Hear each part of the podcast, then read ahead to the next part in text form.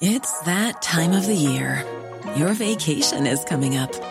You can already hear the beach waves, feel the warm breeze, relax, and think about work. You really, really want it all to work out while you're away. Monday.com gives you and the team that peace of mind. When all work is on one platform and everyone's in sync, things just flow wherever you are. Tap the banner to go to Monday.com. Hey, I'm Ryan Reynolds. Recently, I asked Mint Mobile's legal team if big wireless companies are allowed to raise prices due to inflation. They said yes. And then when I asked if raising prices technically violates those onerous two year contracts, they said, What the f are you talking about, you insane Hollywood ass? So to recap, we're cutting the price of Mint Unlimited from $30 a month to just $15 a month. Give it a try at mintmobile.com slash switch. $45 upfront for three months plus taxes and fees. Promoting for new customers for limited time. Unlimited more than 40 gigabytes per month. Slows. Full terms at mintmobile.com. You're listening to Cork Today on replay. Phone and text lines are currently closed.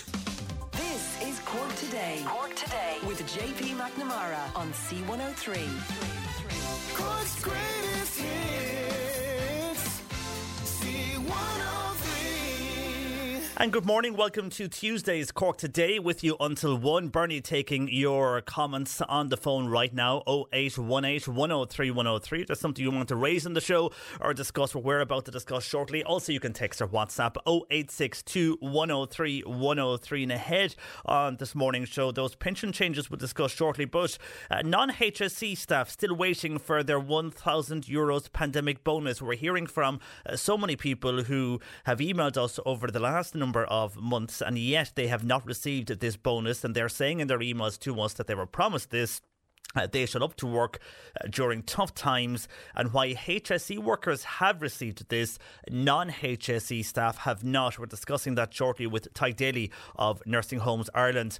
And as Munster faced a selected South African side as part of the Springboks tour, uh, not everybody is happy uh, with rugby being played at Páirc Uí Chaoimh. One Páirc Uí Chaoimh steward feels so strongly on this, he's resigned and will speak with John Arnold this morning on the programme. Pilgrim we're going to discuss lung health also on the show, and a consultant based here in Cork will join us, but also a person uh, who suffers from lung fibrosis. She'll tell us her experience of living with that on the show this morning.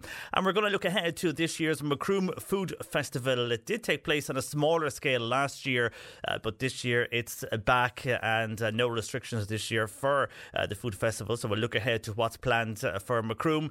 And our regular show councillor Joe Heffernan will join us after 12.30 and we'll be talking all about kindness. So that and more between now and 1. And again, your comments are welcome on 0818 103 103, uh, text or WhatsApp 0862 103 103. But you would have heard Barry on the early morning bulletins and again there at 10 o'clock about this story regarding the pension and changes that are being looked at and people who work until they are 70 uh, will receive a weekly state pension of 315 euros under uh, what's been described as a radical overhaul of the pension system. Now the government is introducing five new rates of pension payments based on when a person retires, which will see the rates rise incrementally by 5% every year person remains in work. And those who leave work at 66, well, they will continue to be entitled to the current weekly rate of 253 euros a week. But anyone who remains in work longer will get a higher payment. And the move is aimed at ending uh, what you could call, I suppose, a stalemate uh, politically uh, over increasing the pension age to 67. There's been a lot of talk on this over the last four to five years. The new system will see someone retiring at 67, then uh, taking home a weekly state pension of 266 euros, while those who stop working at 68 will then receive 281 euros. And if you decide that you want to remain on and work until you are 69, then you'll be entitled to 297 euros, with the highest rate then of 315 will be paid to those who retire at the age of 70. Uh, now, the rates, which will be unveiled uh, later today by the Social Protection Minister Heather Humphreys, that they are based on the current pension payments. Uh, it's speculated that the rates are going to rise in the forthcoming budget. Now, negotiations are still ongoing within government about this increase in the pension rate, but it's going to be at least it seems anyhow, 10 euros a week next year. And the new system we're speaking about this morning, uh, it seems that this then, the new pension system, will be in place by 2024 and it will be paid through increases in PRSI. But the tax hikes for this will not be introduced in next week's budget. Uh, that will be introduced uh, over a number of forthcoming budgets. Not everybody, though, is happy with this. Uh, the Pension Commission are looking at this and they feel the higher payments are a bad idea. And one of its members, John McGrain, is not impressed at all uh, with the Social Protection Minister's Heather Humphreys' plans to do what I outlined there. So while many might welcome this, some are against it. And then there's others uh, who, when it was on our news, and I, I did mention this with Ken earlier on the breakfast show, on the preview of this show, that are saying that's all very well, but for a lot of companies, it does state that once you reach 66 or 67 in contracts, you must leave.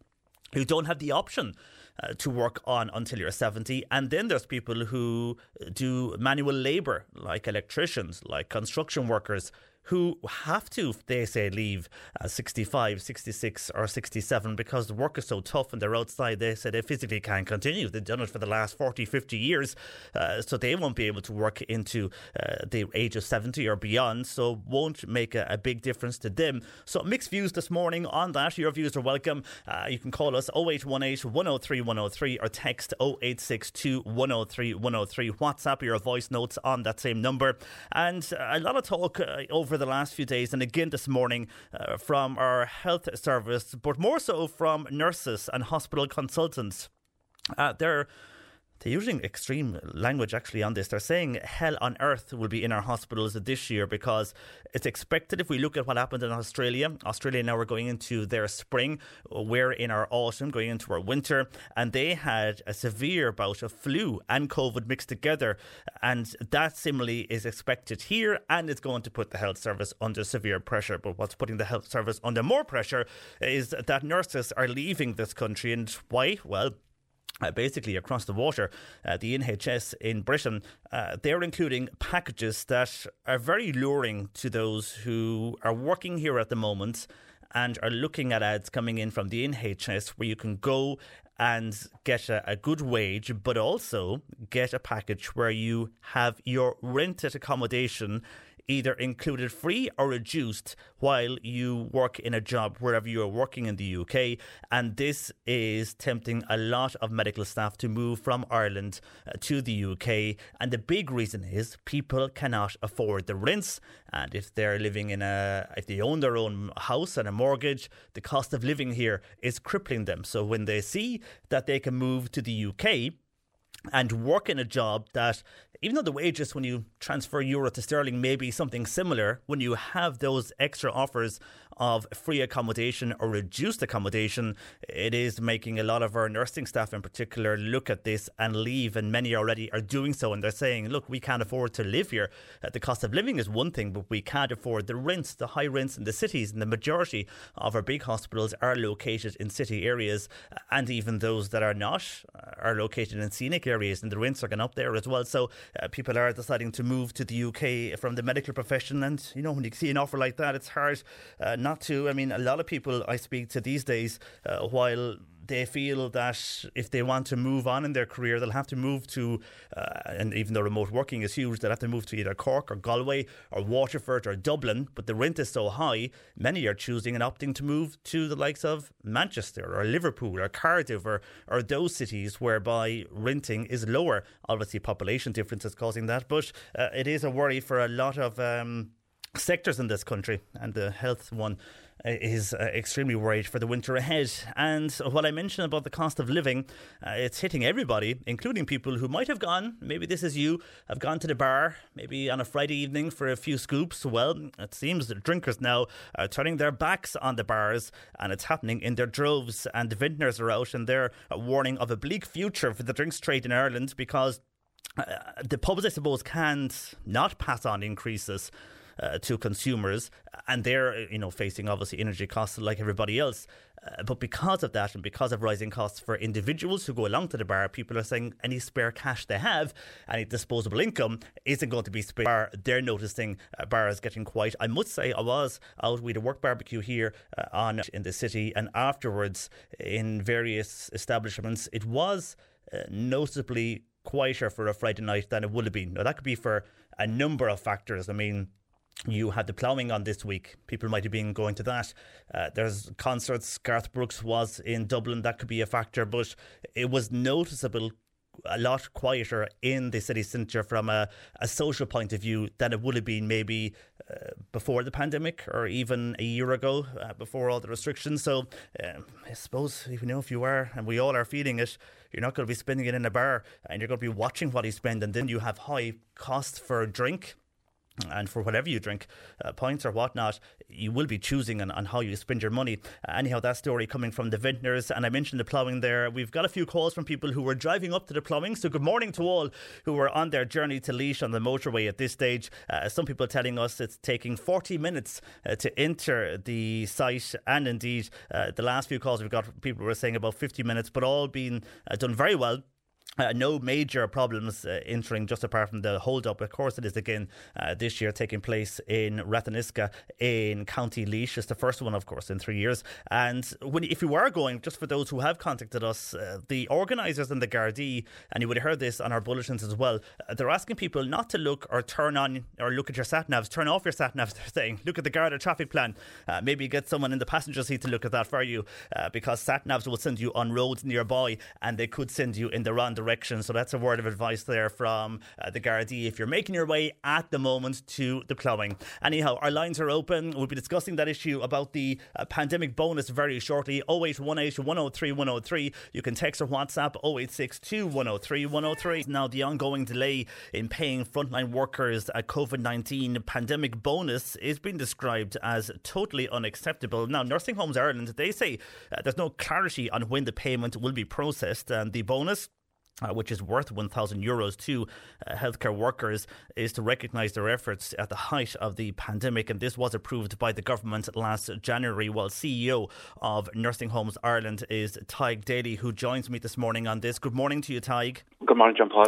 Now, HSE staff and the so called Section 38 staff, which is the state agencies that are funded by the HSE, they have received payment. Now, even though this morning we're getting WhatsApps in from people who are saying they are HSE staff and they have not received payments, but uh, I'm not too sure are they isolated incidents, and we'll, we'll look into that in a while. But the last Okay. time we heard, uh, there was problems paying the money to other sectors, as everyone we were told had a separate payroll system, and a tender process then was required to pay those different sectors. But that will take a while, Tadhg, won't it, to set up this tender process? Absolutely, and that's what's so, so frustrating about this. I mean, we have been very, very patient over the last number of months in dealing with uh, this issue. It was announced on the 19th of January, uh, very welcome announcement, and in fairness to government, it was the right decision.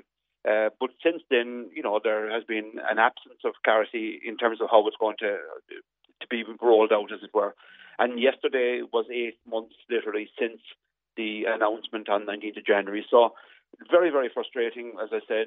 Uh, a lot of anger among staff, I can assure you. And as you said, the tender process now has been entertained uh, by the HSE. That's going to, as you say, delay the process. And it's also going to increase the cost to government uh, of undertaking this particular tender.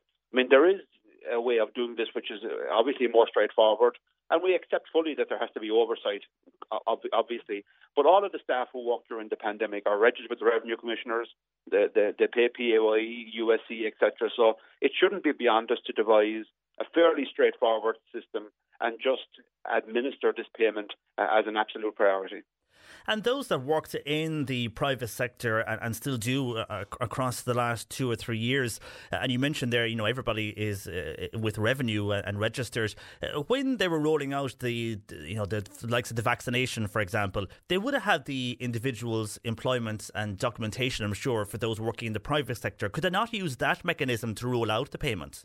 Absolutely, and that's what we- we have said all the way along. I mean, you know, nursing homes have extensive payroll, obviously, uh, and there was also, as you know, a, a temporary assistance payment scheme uh, which was uh, in in place through COVID. So there are mechanisms there to deal with it, uh, but in my mind, they're overcomplicating it, um, and you know, really, really frustrating. I mean, it's it's nursing home staff, it's people who work in home care. Um, I've had people contact me yesterday from the Dublin Fire Brigade. Uh, Defence Forces have been in touch with Nursing Homes Ireland around this. So there's a number of other agencies as well who have been impacted by this. And look, clearly at this stage, um, you know, they need to set a date and just honour that commitment. You know, we, we thought initially, I spoke with, with, with your colleague Patricia some time back, we were talking about, you know, potentially having it for summer holidays, then possibly for return to school. I mean, now we're looking down the face of potentially Christmas before it will be paid, which is completely unacceptable. And it is treating those in the private and voluntary sector in nursing homes and indeed the other agencies I mentioned, uh, it is discriminating against them on the basis of, of, of where they work. And from the emails we have received from those who you know keep asking us what is happening with this payment and when will we get this, uh, the highlighting factor they show in their emails is the sad cases they saw in nursing homes as staff dealing with a lot of the restrictions, separating families when they did not want to do this, but they had no choice with the uh, health restrictions that were in place, and the frustration and anger they felt at that time. And now the fact that one side of the health service receives it because it's part of a public service, and the other side, from a private aspect, is not receiving it, uh, they said is bringing back that frustration and anger again. Yeah, it is. It's bringing up. I mean, look, people have been through a very difficult period, as we know, right across the health service. Um, and, and nursing homes uh, were obviously at, at the cold face of many of those issues. So, uh, you know, the staff were overjoyed, I suppose, in some respects, at the announcement of government. And as I said, it is important to acknowledge that because we were in touch with Minister Butler, uh, Minister McGrath, and others in, in public expenditure and reform. And the fact that they made the decision to include all those agencies was a hugely positive. Um, and what it said as well was we're part of the system. This delay now is again creating that division uh, because, as we've spoken of before, the integration of the private and voluntary nursing home sector and the critical role it plays is vitally important. What this is saying to us in, in the private sector is that, you know, we're outside the tent, as it were, and uh, we're being treated differently again. But ultimately, it's the staff here, as you said, who are so, so frustrated at this point in time. So, what happens now? I mean, we mentioned you spoke to us before during the summer, and we thought it would be a page uh, in the summer months. It wasn't. Uh, with the tendering process now, it could be Christmas, but it could be after Christmas. I mean, you're aware, as I said earlier, Tadhg, in the interview, those tendering processes, they can take up to six months or more when it comes to yeah. a, public service situation. Uh, so, are you just going to wait, or what pressure can you apply? Because you already have put on a lot of pressure on the uh, the Department of Health on this, the HSE and the Minister. Yeah, no, I mean, we will continue to maintain, I suppose, engagement and, and positive engagement and pressure, uh, as you say. Uh, but also the staff, I know themselves, many staff have been in touch with us, and they're also writing to their own local TDs and, lo- and, and the ministers to outline their frustration. So, look, we'll continue to keep the focus on it. Um, and I think, you know, common sense must prevail here.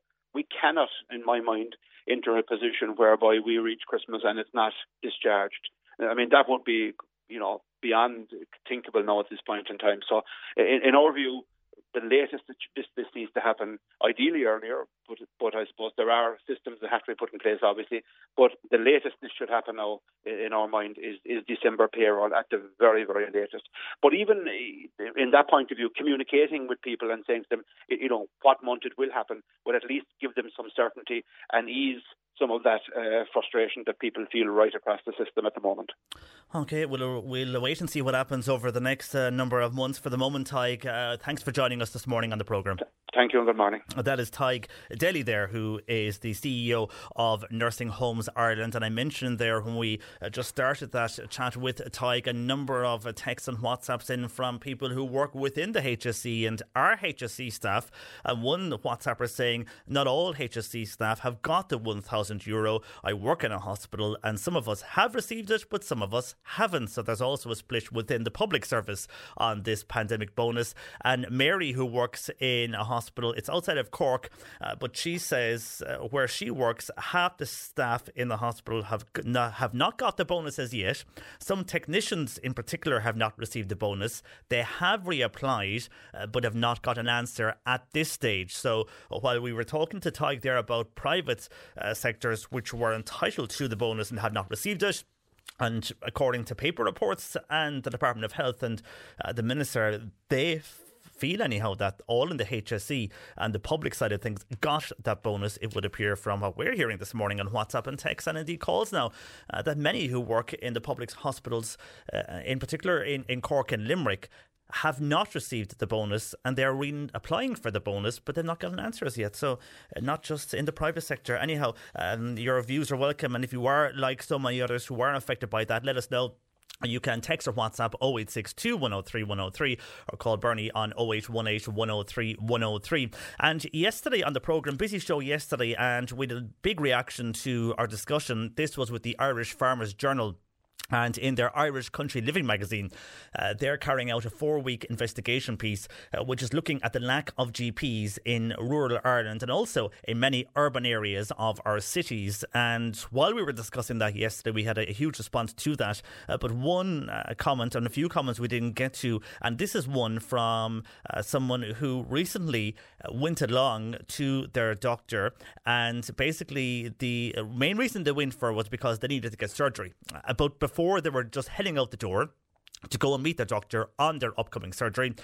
Uh, they burned their hand and they had a huge blister on their hand. They describe it, the blister, as the size of a mug in their hand, and they only had a few minutes to run uh, their hand under a tap of cold water. Drove to her GP's with frozen veg on her hand as she drove, and when she got into the doctor and had the appointment, she you know discussed her upcoming surgery, but also said, "Look, I burnt my hand this morning. Can you treat it?"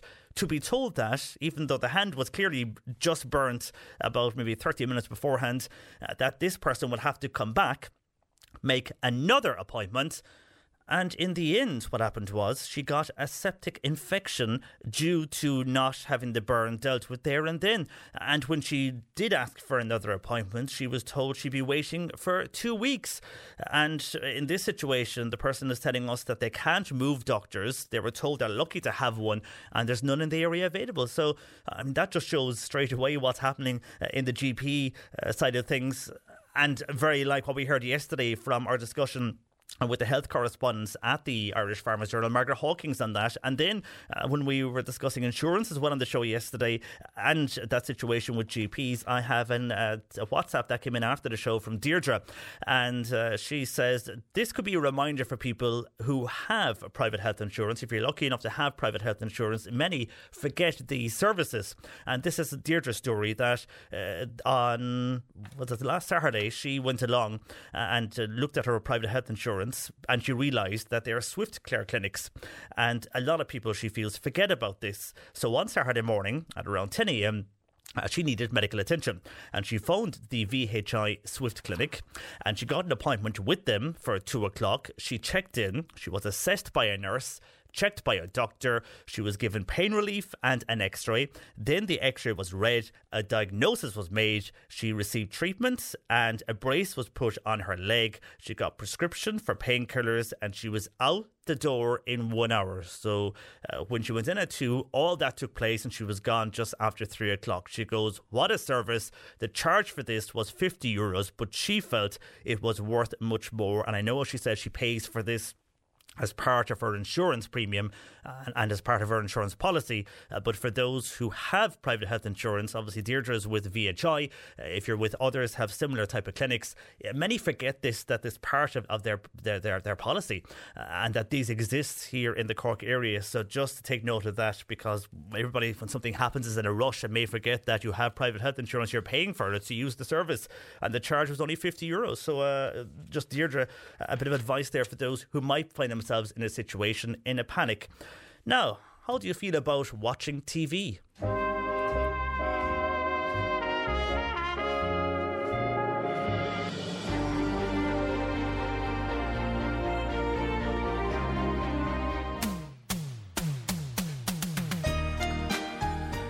Well, all those beloved soaps that we all watch, Corrie, Emmerdale, and EastEnders. Well, maybe you don't watch them, but if you are fans of them and you watch them on either RTE or Virgin Media Television, uh, they could be disappearing from our screens. Now, I do presume that while they may not be shown here in Ireland, uh, because the UK is so close and a lot of the channels are available free to air on satellite that will still be able to pick up uh, the BBC and ITV Channel 4 and Channel 5 here if you're lucky enough to set up a free sat system. But it seems because of Brexit, uh, Irish viewers could be facing a backlash and it's under new laws because every EU broadcaster must now ensure that 30% of their on demand catalogue, that's the players they all have, and indeed their programme schedule, has to be produced in Europe. And the European Works Quota uh, recently looked at the UK content, such as I'm a Celebrity and Corrie, as I mentioned, uh, but they could fall out of the decision that the EU have made because, of course, the UK has gone from Brexit. So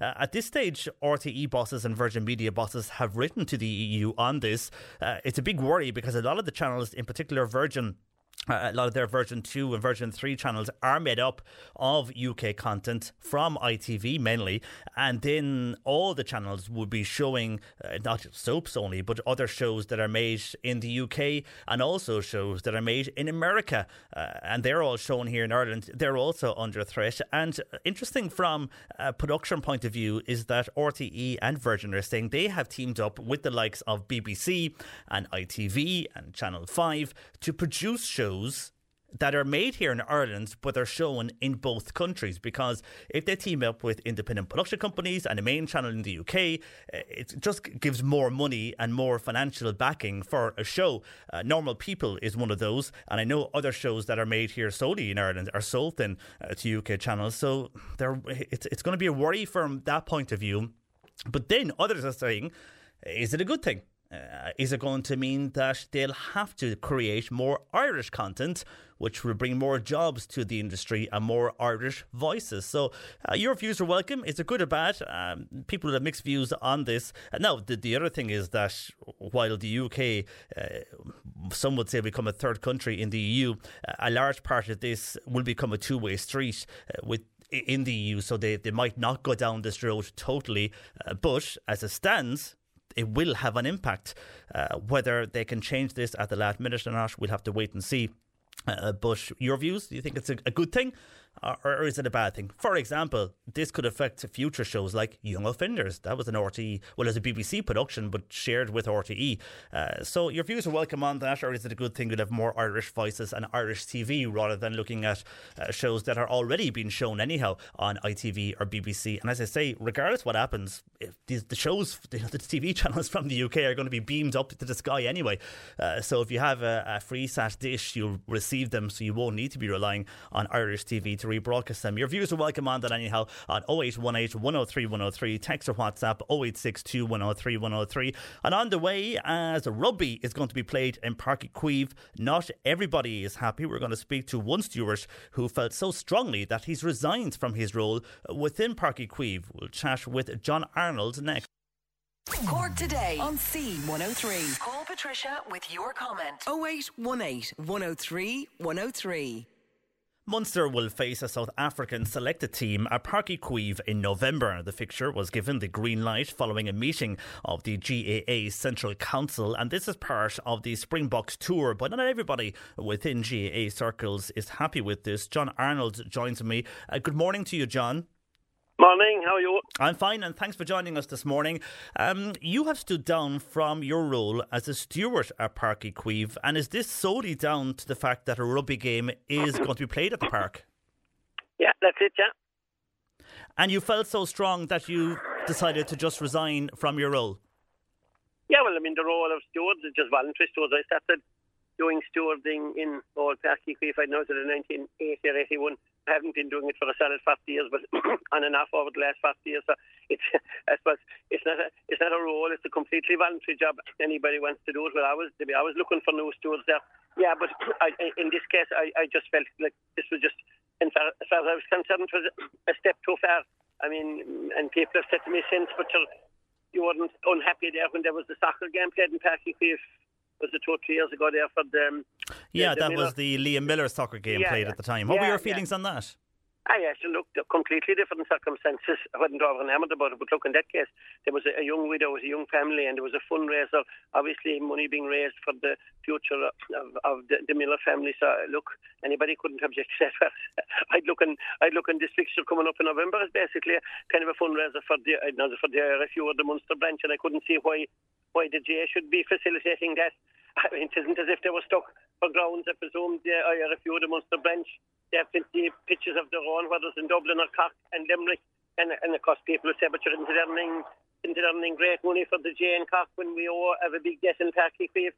That's, that's hardly the point. I mean, you, you, you, you can't just throw your gates open to every little settle everything because we said we'll make money out of it. And I mean, this, this game, uh, nobody knows wasn't revealed to us, not wouldn't be revealed how much the, the J in Cork will benefit.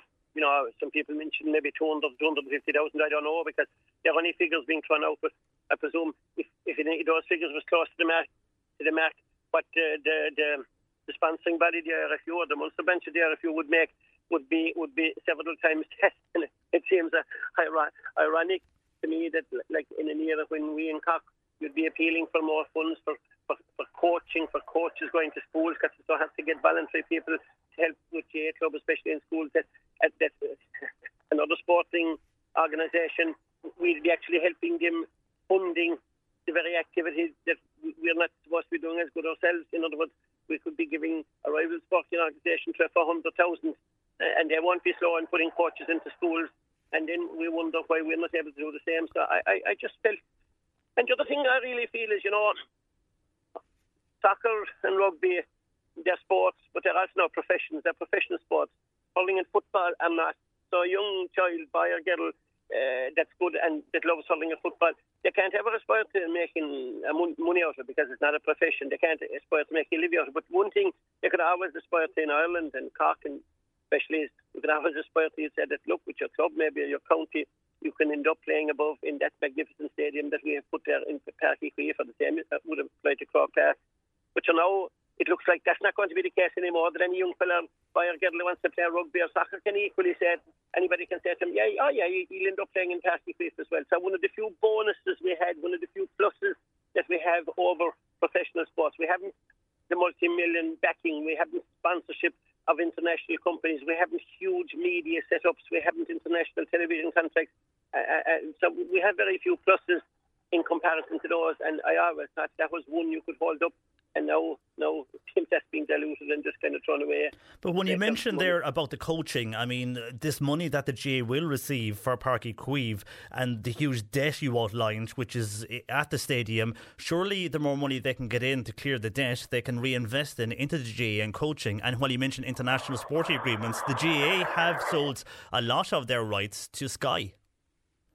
Oh yeah, oh, yeah, yeah, yeah. But the the, the, the, the money that the GA make from from sporting rights because they're only national, they're not international. You can't compare the, the money they'll make with from from deals with Sky or RTGK or anybody else. You can't compare those with multi multi million deals that that the Premiership or the Rugby Internationals have. You, you can't compare like like talking chalk and cheese. Yeah, and you say we have a big debt. Yeah, there is a big debt, and obviously the more we can do to clear that. But my my point is in schools all over the country, every sporting organisation is fishing off the same pool in Ireland. We haven't millions and millions of populations like they have in England. So we're all fishing off the same pool. So we're all trying to do coaching. My point exactly, you don't seem to understand it. All I'm saying is you say we'll make 200, 250,000 out of this, and yet another sporting body could make twice that out of it. So we take one step forward and two steps backwards. And uh, while your points are valid, and, and there is some people here who agree with you and feel the GA stadiums that were uh, built were invested for GA and people on the, the grassroots, you know, spent and, and pay their, their money over the years, which is going into that, and why other professional sports use the grounds.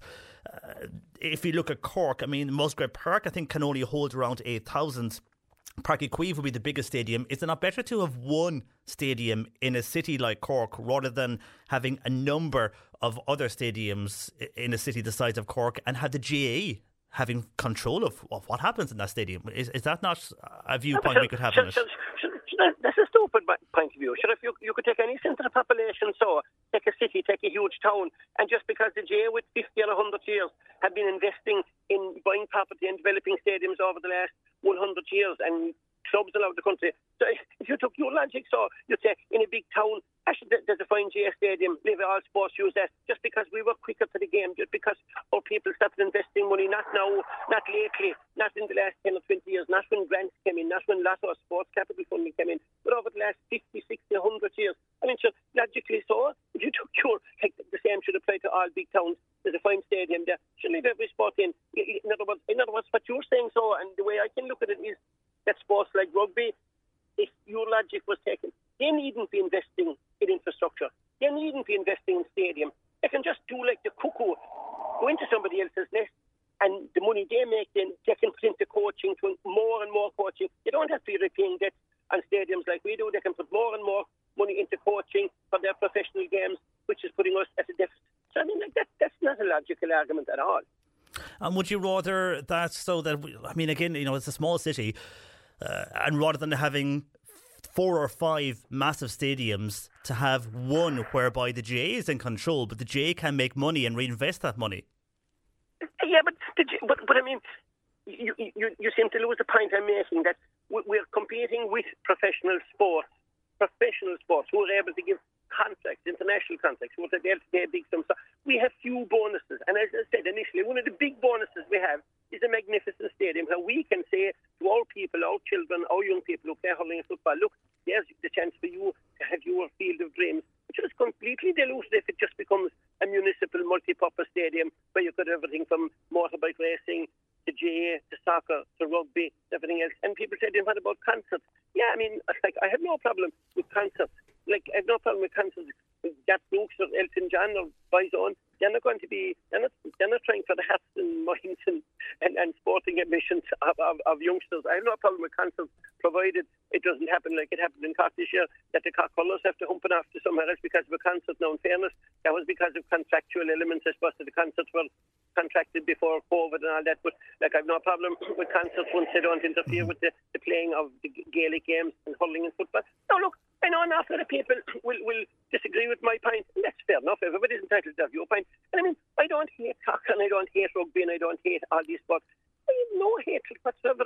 All I do is I love hurling and football. I'm a GMN to the core. My ambition, as long as I'm involved in sport, is to promote hurling and football. And I think as far and ladies football and camogie too, of course. And as far as I'm concerned, anybody that's involved in the GA from the bottom level to the top level, that should be our ethos. That should be our number one.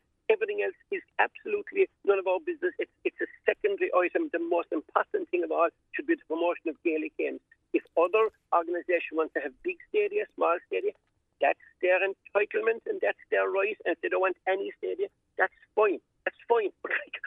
that's, that's my point of view. And I'm not, I'm not bigoted. I'm not bitter. All I'm just saying is my role, and I think the role of all GA people should be A, to promote Gaelic games. And it's harder, and I can tell you this, it is harder and harder to, to do that now because we are awash now with multi-channel television, like you said, with Sky, with sports, who are beaming international professional sports into every house in the country, not for a month or two during the summer, not for six months, but literally the whole year round, 24 hours a day, literally, because there are so many different channels available on multi-channel television and Sky and all the other media. So, I mean, we're only very small fry in that ocean, so all I'm saying is we should try and keep what we have and use it as one of the, one of the few shining jewels we have. And just from a stewardship point of view, before I let you go, John, the alcohol, of course, will be sold at the rugby games. I mean, is that something that you, you know you, you would question selling alcohol when they're not available to sell alcohol, or we don't sell alcohol anyhow at GA games? Actually, just, an absolute ano- anomaly. I hmm. mean, I, I- was I was told that the county board that I don't understand what this means.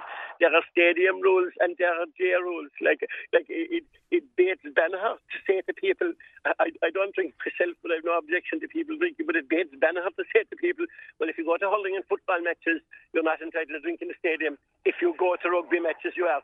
What kind of logic, what kind of twisted, perverse logic is that? Is it that people who go to rugby matches are more entitled to drink? Is it that they have more money? Is it that people who go to J games, if they took a drink out in the pitch, would play at mother and I don't know. It's just, I mean, now maybe there is some logic to. I don't understand the logic to it. I certainly don't.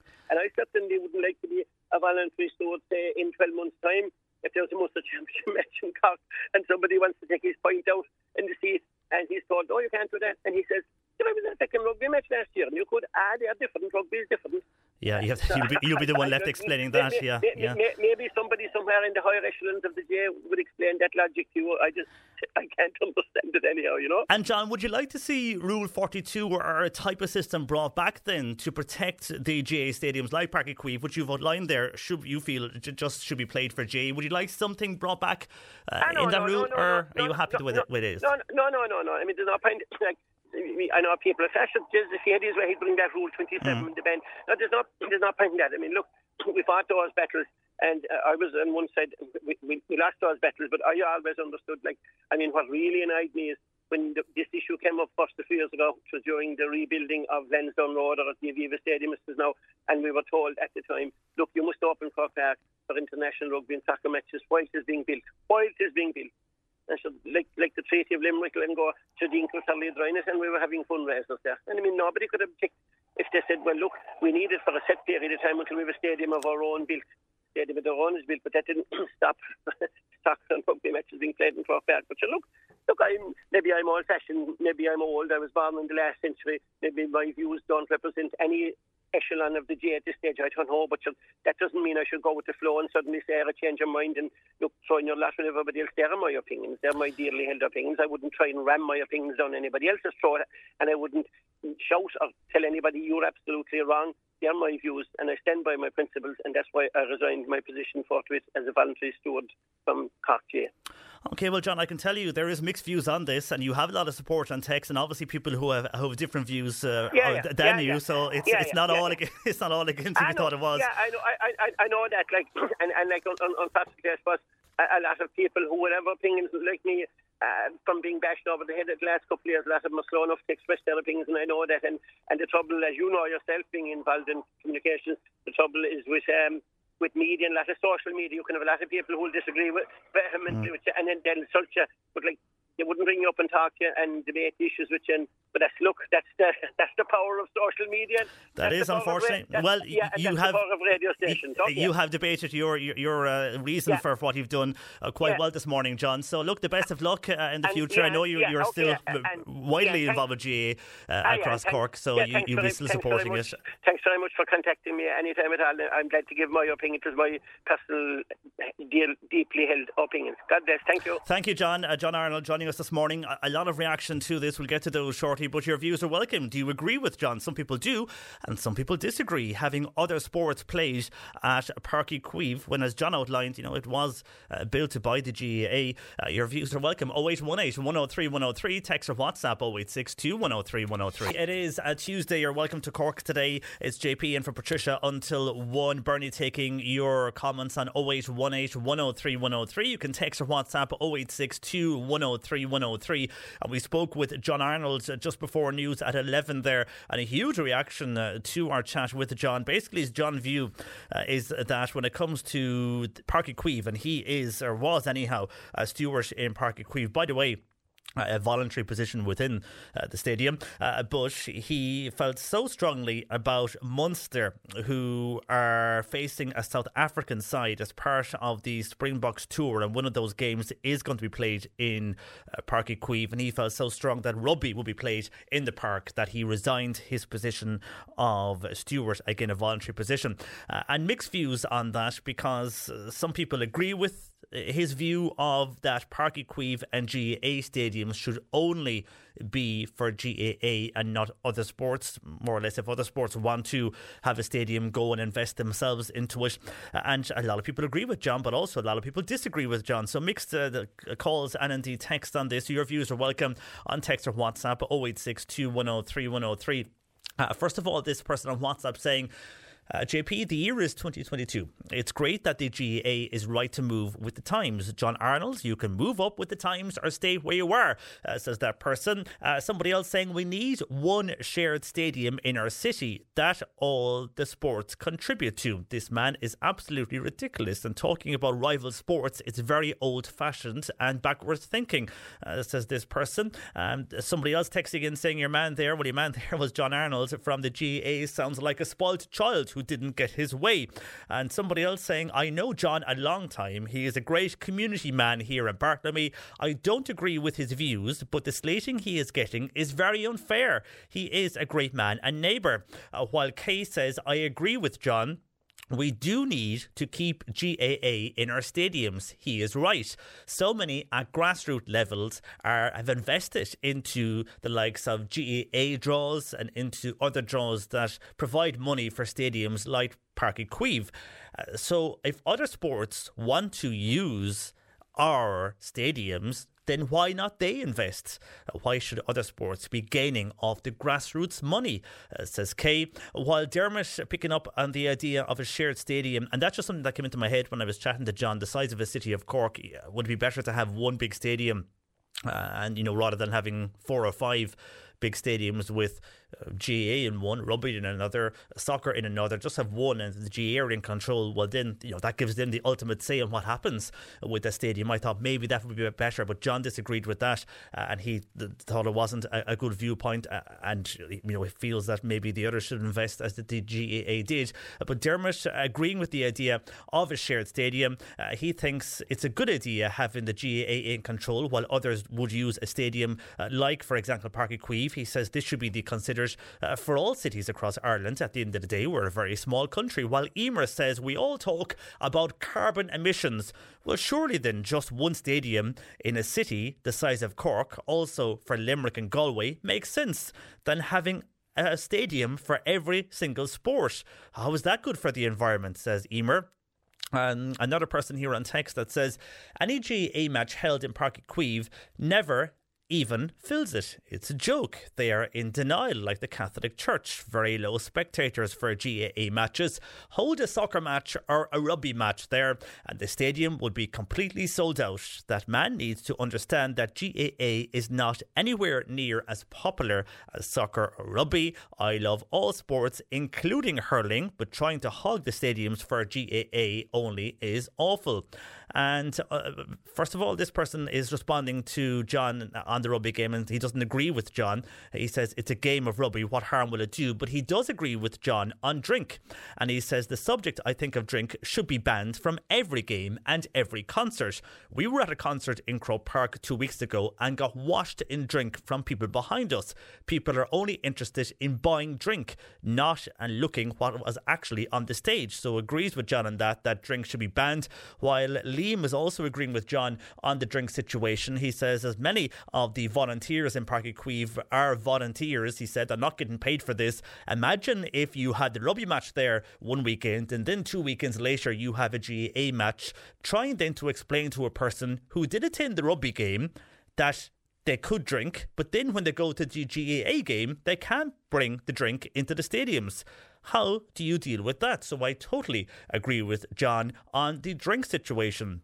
Uh, Morris is in Glanton. Uh, Morris says anything that helps reduce the GAA debt on Páirc Uí Chaoimh is good. Rugby is a sport, the same as any sport. And John in Blackpool is asking the John Stewart for the concerts. Well, he has no no issue with the concerts. He mentioned that in the interview. He doesn't mind the concerts being held uh, in Páirc Uí Chaoimh. It's just other sports being played he's not happy with. Uh, and John in Blackpool also making the point that rugby will help reduce the debt.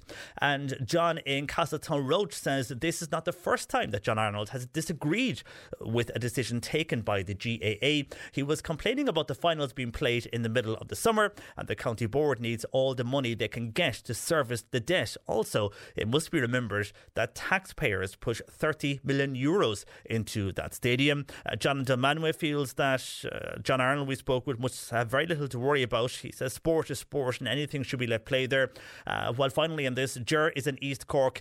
Uh, Ger agrees with John. He says the GAA was founded to promote Irish games. There should be no foreign games played in GAA grounds. Ger is stopping his fundraising for the GAA, and I presume, Ger, you're stopping that because of rugby going ahead in Páirc Uí Chaoimh. So your views are welcome. As I said, mixed views coming in on that.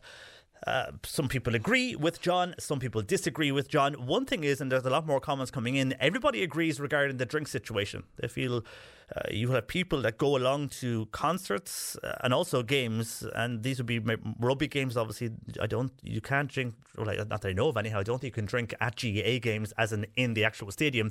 Uh, but I know at rugby, you see people drinking in the stadium, and people are against that. They say that people get drunk and it takes away from the enjoyment of the game. So regarding the drink situation, the majority of uh, calls and texts agreeing with John Arnold on that, but people have mixed views on if other sports should uh, go along and use Páirc Uí Chaoimh. Interesting though, a lot of people feel in this day and age that uh, it would be best to have shared stadiums rather than having four or five or six, as you would see in some cities in the UK. Now you'd have massive populations a difference in the UK. I mean, is it the city of Birmingham? Is it four to five million people live there? And uh, what's our population? Is it five million?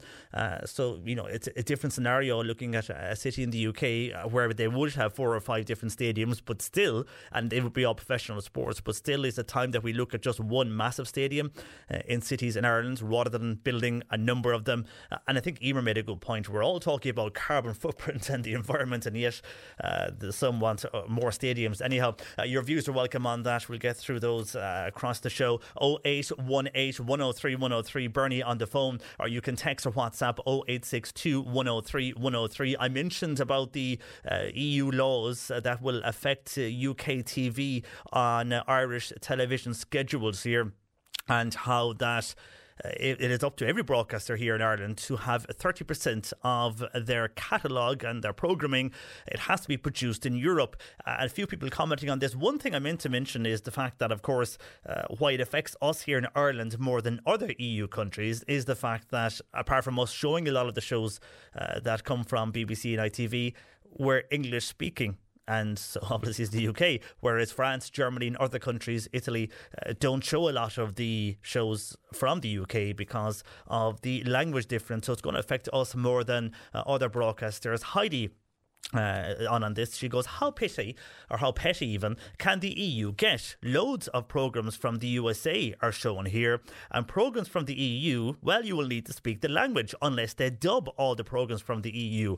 Uh, while Jesse's saying, "Does this mean so uh, that we'll lose a lot of our favourite programs from the US uh, and indeed the UK? The top side of the UK is we still will be able to get uh, the UK channels, but I'd hate to think that we lose our favourite shows from the US. Well, he won't lose everything. Uh, and again, the EU, because this has been brought up now, uh, the EU are saying that, you know, if they went ahead with this, it could be, and they could face a backlash on both the EU and indeed the UK, because from a production point of view, people might move elsewhere. If they realise there's going to be problems here, they might say, right, we'll make this show in Australia uh, and show it back uh, in the EU. Uh, but the money where the show was made will go to uh, another continent. So, they are looking at this uh, and maybe looking now at how they can work around it, but it's because it's been highlighted that they're looking at it. Uh, for the moment, though, it seems that that's the way it's it's going to stand. Um, if it will be implemented or not, it will, though, have a huge effect on channels here in Ireland who do show a lot of content from the uh, UK. But on the other side of that, if there's a positive to be taken out of it, it would mean then that you will have more Irish faces on TV, more Irish voices, because there will be less programming coming in from the UK. Anyhow, your views are welcome uh, on that. Do you welcome a move or do you think it's unfair? Uh, you can text 0862 103 103 or send a voice note or WhatsApp on the same number. Call Bernie 0818 103 103. A lot of comments in on the pensions as well. I get to those shortly, and also on the funeral yesterday of Queen Elizabeth II. That and more we'll get to across the show. But on the way, we're going to discuss lung health shortly. I'll be speaking to a consultant based here in Cork and also from a Cork person who suffers from lung fibrosis. We'll chat with those next. C103 Jobs. And on today's job spot, we have vacancies where Wesco Windows in Ballineen they're looking for full-time factory operatives, uh, full-time fitters, and a full-time serviceman. Training will be provided on site. You can send your CV to info at wescowindows.com or call them on 023 88 47416. Capita are recruiting customer service individuals and advisors to join their team at their Clonakilty office. If you're interested, email Clonakilty to capitajobs at capita.com. and a relief room leader and relief AIM assistant is required for Kids Corner Preschool in Buin. You can email linda.brown79 at gmail.com for details. These jobs and more, they're online now. Just go to c103.ie forward slash jobs. You're listening to Cork Today on replay. Phone and text lines are currently closed. Cork today on C103. With Corrigan Insurance's Macroom, now part of McCarthy Insurance Group for motor, home, business, farm, life and health insurance. See MIG.ie. And just on the debate regarding other sports being played in Páirc Uí Chaoimh, and some people have mentioned the fact that taxpayers' money was ploughed into that stadium. Uh, Liz is making the point on WhatsApp. She says, I'm very angry because people are on about money from the taxpayers invested into Páirc Uí Chaoimh. So what if public money went into Páirc Uí Chaoimh? It's our national sport. Liz says, why should foreign sports benefit off Irish taxpayers' money? The GAA is Irish, and Liz feels other sports aren't. So she's in support of John and feels people who are on about public money invested into Páirc Uí Chaoimh need to be quiet, says Liz. That's her view. Uh, you can text or WhatsApp 0862 103 103 or call Bernie on our comment line 0818 103 103. Now, this Sunday is World Lung Day, and the Irish Lung Health Alliance, which is made up of a coalition of charities, is working to highlight lung health. I'm joined this morning by Cork based Professor Marcus Kennedy, a consultant in respiratory physician, and also a Ballincollig woman, Fionnuala Rice, who is going to share her story of life with lung fibrosis. You're both very welcome to the programme this morning. Thank you. Now, Dr. Marcus, I'll start with you first. I mean, I suppose many of us don't realise the importance of lung health. Uh, maybe over the last few years we might have with the pandemic, and, and also what other diseases around us have a significant impact on our lung health because it is very important uh, to have healthy lungs. I mean, they do control everything really in our body, don't they? Yes. Uh, so it is a leading cause of, you know, patient related disease in Ireland as you said, it's very important to keep our lungs healthy. And uh, through the pathway to that, as we know now, uh, one of the main issues is vaccines. So we're all aware of the vaccine programs. And the recommendation this winter is for everyone to get the, obviously the boosters for COVID, but also the flu jab for the older patients. Also, it's been offered uh, to children, those with underlying uh, health issues, and also all workers in, in the healthcare system. Smoking is a key issue. Smoking cessation, you know, it's difficult. We know. However, you know, keep trying. Uh, the nicotine replacement therapy will double your odds. Uh, eat healthy. Uh, it, exercise. We're all supposed to get about 20 minutes, five days a week of some exercise that makes you sweat. And uh, finally, uh, keep an active, as we said, and you are what you eat. So they're the important points we're trying to spread uh, from a, from the, the lung um, uh, health point of view. Also, avoiding, you know, um, uh, environmental exposures to agents uh, that can cause um, lung disease. And there's an increased knowledge about this. And of course, the main interventions in Ireland have been the smoke-free uh, workplace, but also a reduction in in the production of smoke related to fuels. And I'm going to talk to Fionnuala Rice very shortly, uh, but we're going to discuss the issue of fibrosis. Just explain, Marcus, uh, fibrosis for the.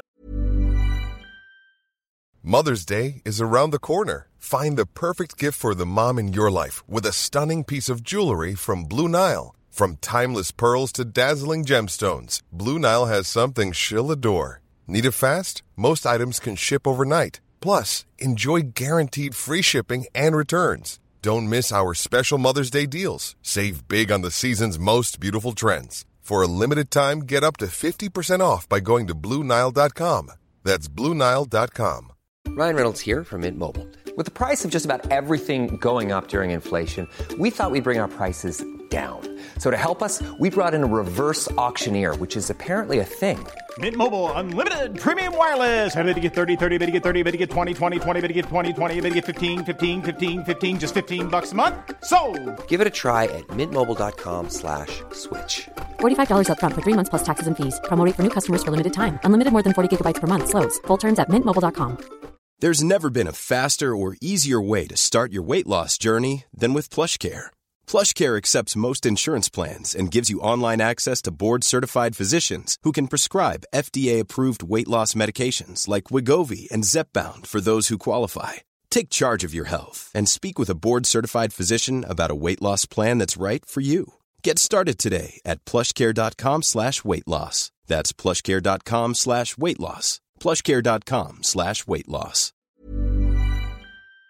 Those who may not be uh, sure what it is, because we're hearing a lot more of that word in the last two or three years. Again, I suppose being educated from the pandemic.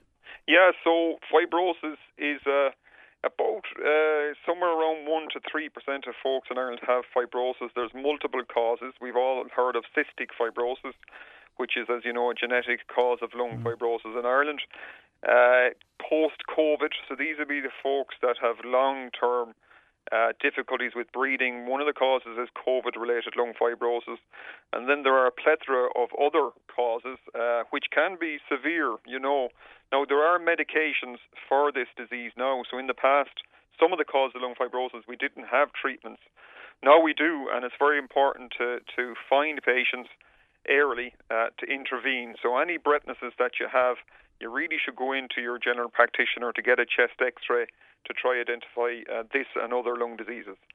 And Fionnuala, uh, uh, thanks for joining us, by the way, this morning to share your story uh, with us. When were you first diagnosed with lung fibrosis? I was first diagnosed in 2019, but I knew something was wrong, would say maybe up to three years before that.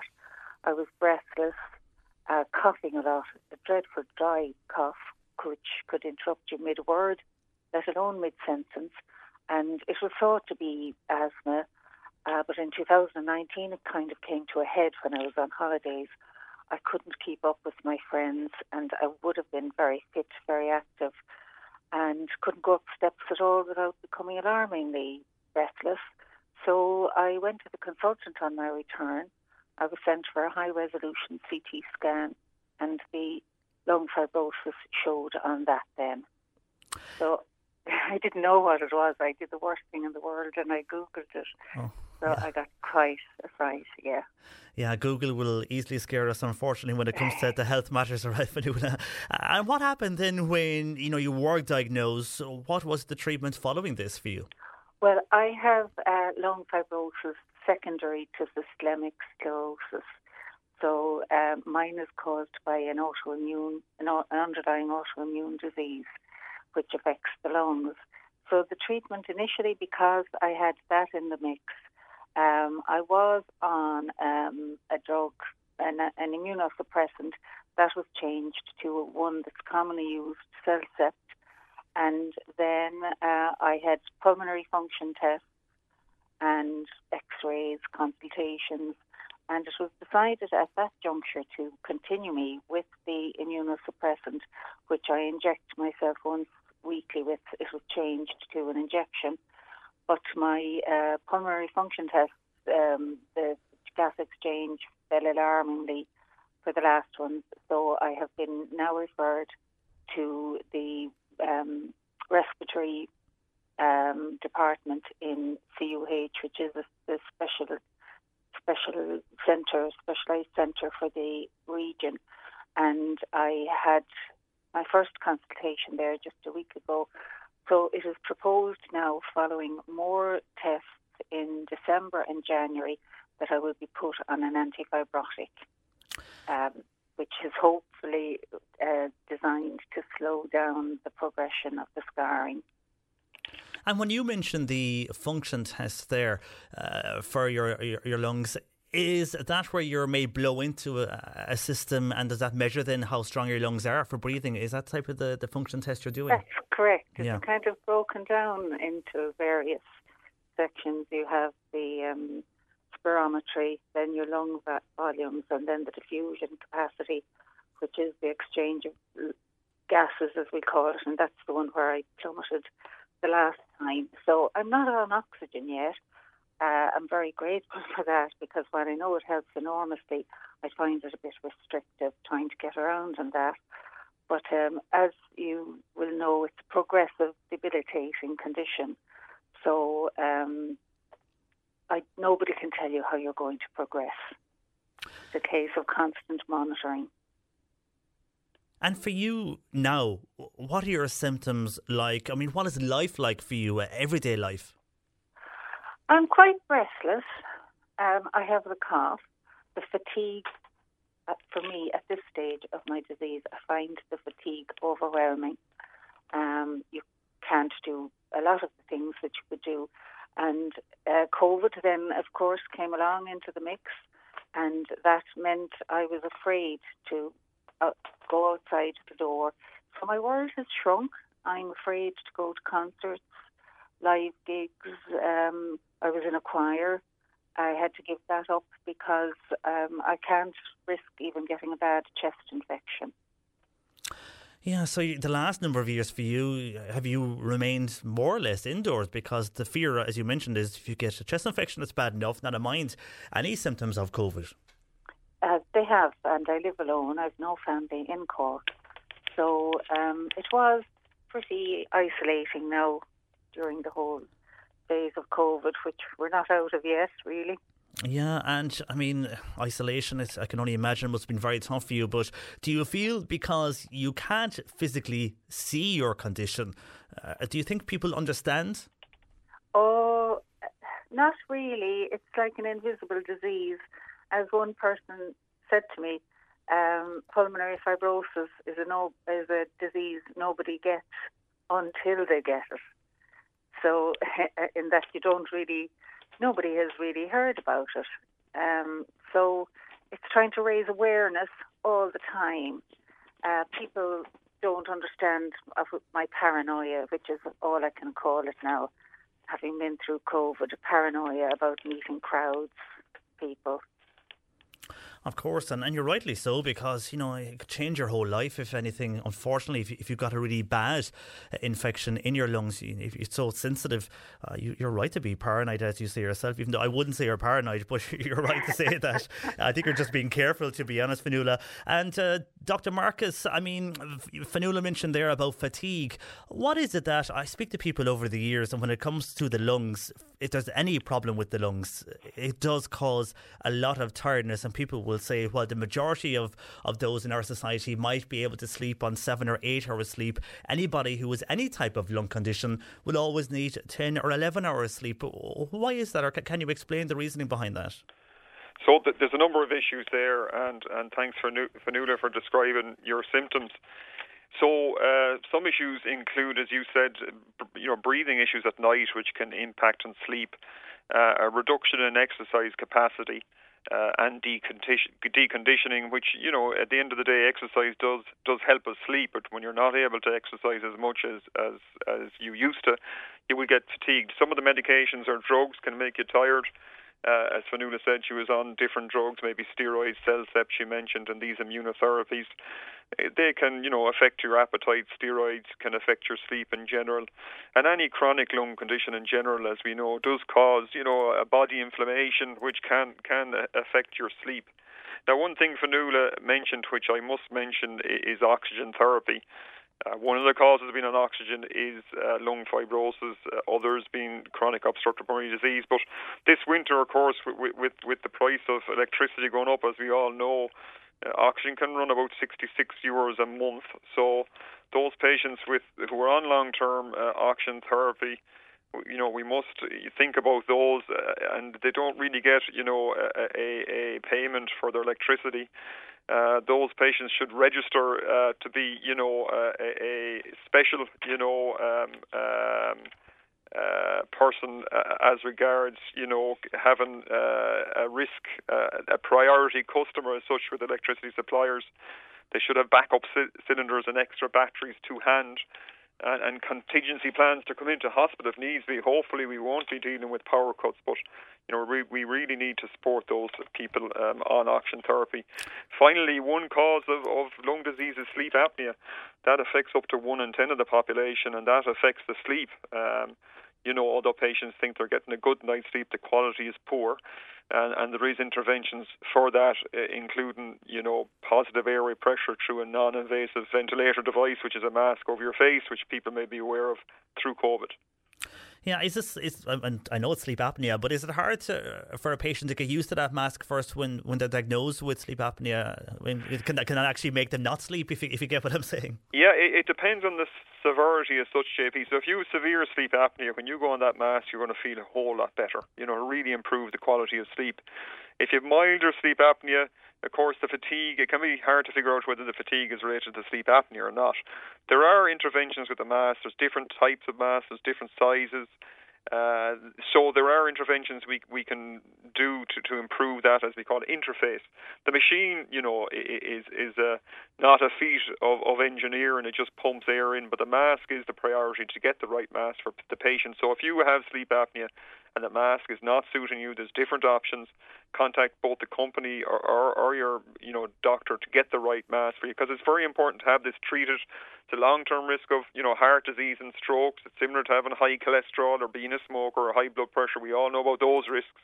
But uncontrolled sleep apnea, you know, cause of fatigue, cause of road traffic accidents in Ireland from people, you know, being fatigued when driving, and also causes of, of, of heart attacks and strokes. And I was reading, uh, Marcus, uh, one of your colleagues actually, about lung tests and the waiting times and the public service in this country reaching about 18 months. Do you feel here in Ireland that we, I suppose, we, we need to get more serious with lung conditions, as you also mentioned there about the power cuts and why people need to make sure they're a priority to their electricity supplier uh, this coming winter? Yeah, so, so Fionnuala would need regular pulmonary function tests to help, you know, guide, you know, the, whether or not the interventions are working. There's a number of issues here. First of all, you know, because of COVID, there's a there's a more of a time to clear out the room after the pulmonary function test as such. So if you can imagine, as you said, you're taking a big breath in and blowing out as hard as you can. You obviously have to get a COVID test uh, before before this test, although the regulations are changing on that now. Also, very hard to get technicians trained in this area. Uh, so we we have a worldwide shortage, which I believe you know because of an increase in respiratory disease. So even we have posts available in, in Cork University Hospital, but we can't get people to fill the posts. So we hope more and more people will come in uh, as you know medical technicians into the system in Ireland. There's good training programs in this. We're hopefully setting up a program in CUH to train people uh, uh, as a medical technician, for instance, for you know heart disease such as ECG, for neurological diseases, um, um, and then for, for respiratory diseases. So it's an issue with staffing is a huge issue for this. And uh, Fionnuala, by the way, before we let you go, there's a number of people who some are in, in similar situations or have family members uh, like yourself and have had lung problems in the in the past. Uh, some have made a good recovery so far, so they're all wishing you well, Fiona Fionnuala. So that's good to hear anyway uh, this morning, and people are wishing you the best of luck for the future, as do we, we here as well. And we hopefully that the winter ahead won't be uh, too severe for you. Thank you very much. And Dr. Marcus, appreciate you speaking to us this morning also on the programme. More than welcome. Thank you. Thank you. That is our Professor Marcus Kennedy, who's a consultant uh, based here in Cork, and also from Ballincollig, Fionnuala Rice, who is uh, and who did share her story of life with lung fibrosis. And to mark World Lung Day, if you want to get more information, and I know Marcus did outline it there, uh, just the, the top tips, I suppose, to love your lungs, you can go to lunghealth.ie. You're on C103. It's Cork today. We're with you until 1. Our lines are open for your views 0818 103 103. Text or WhatsApp 086 103 103.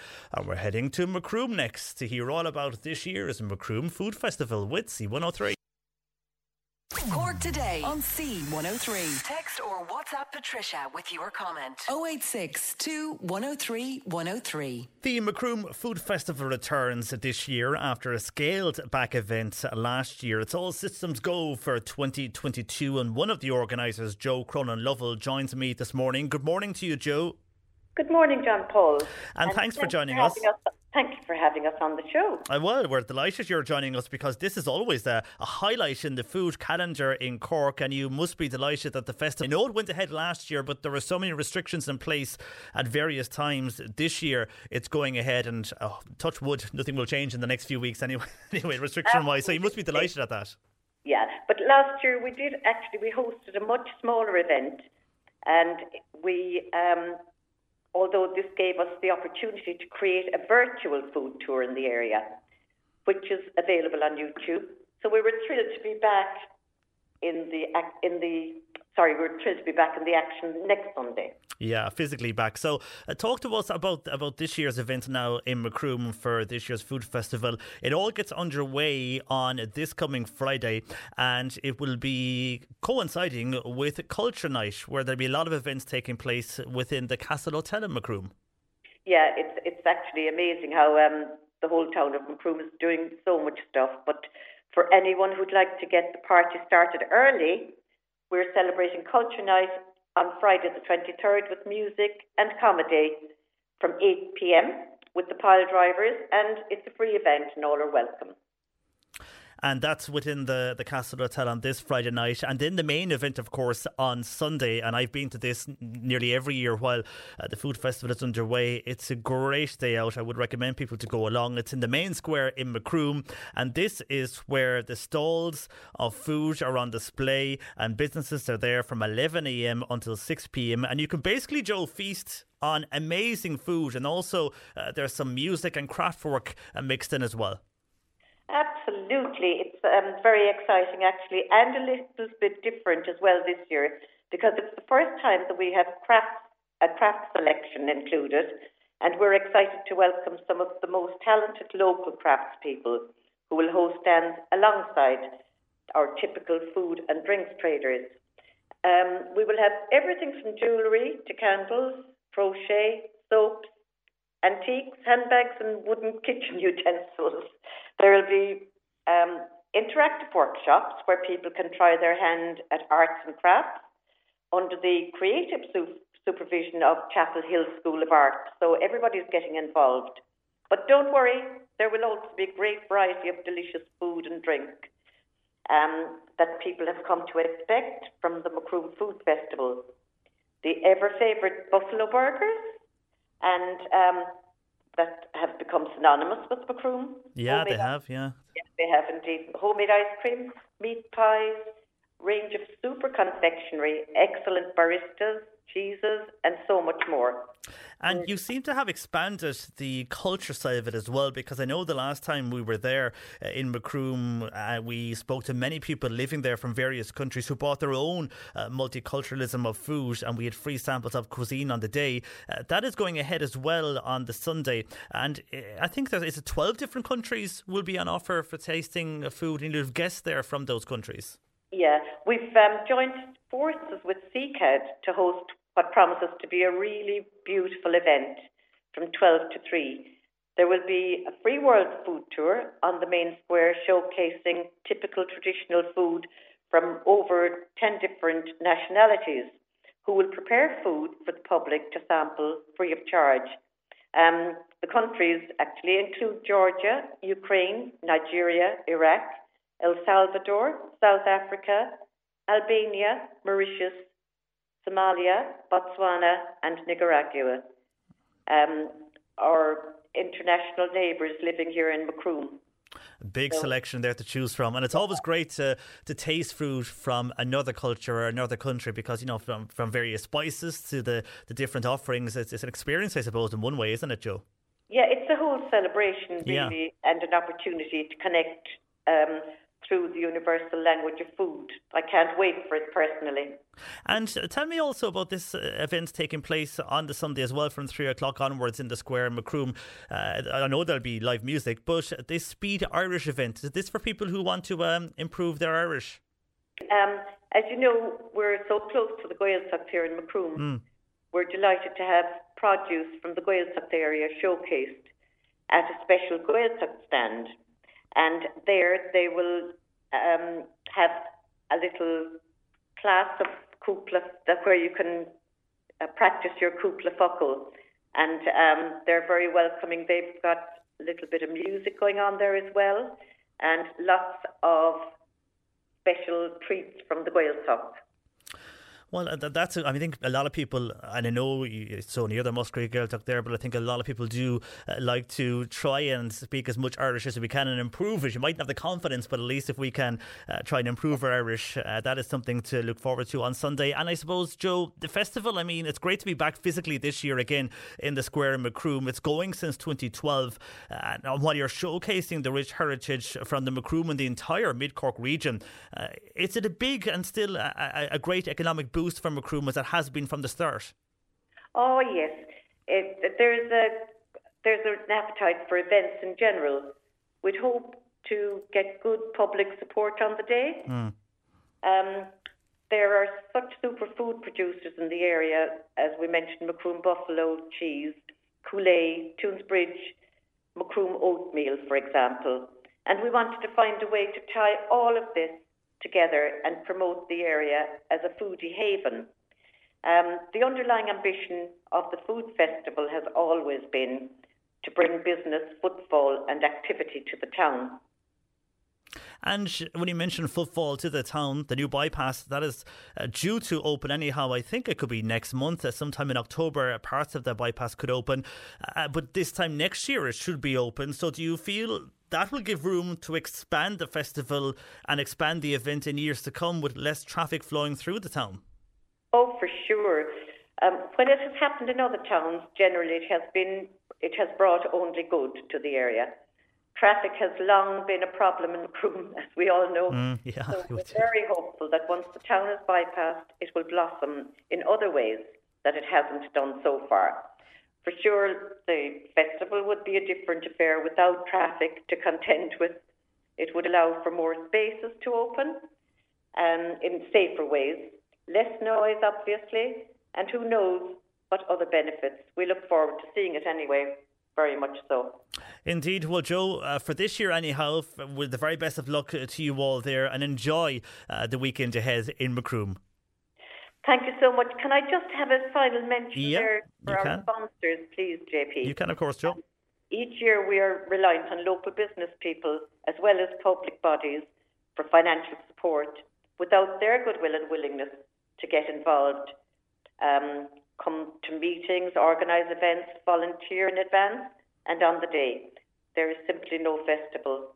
Um, a huge thank you to them, and thank you again, John Paul, and your team at C103 for your support over the years. And for having us on the show today. Well, no, I'm delighted to Joe, and the very best of luck at the weekend. And uh, the weather, I think, is good anyhow, so that should be uh, should be a good news for, for the big day on Sunday. Take care, Joe, and thanks for joining us.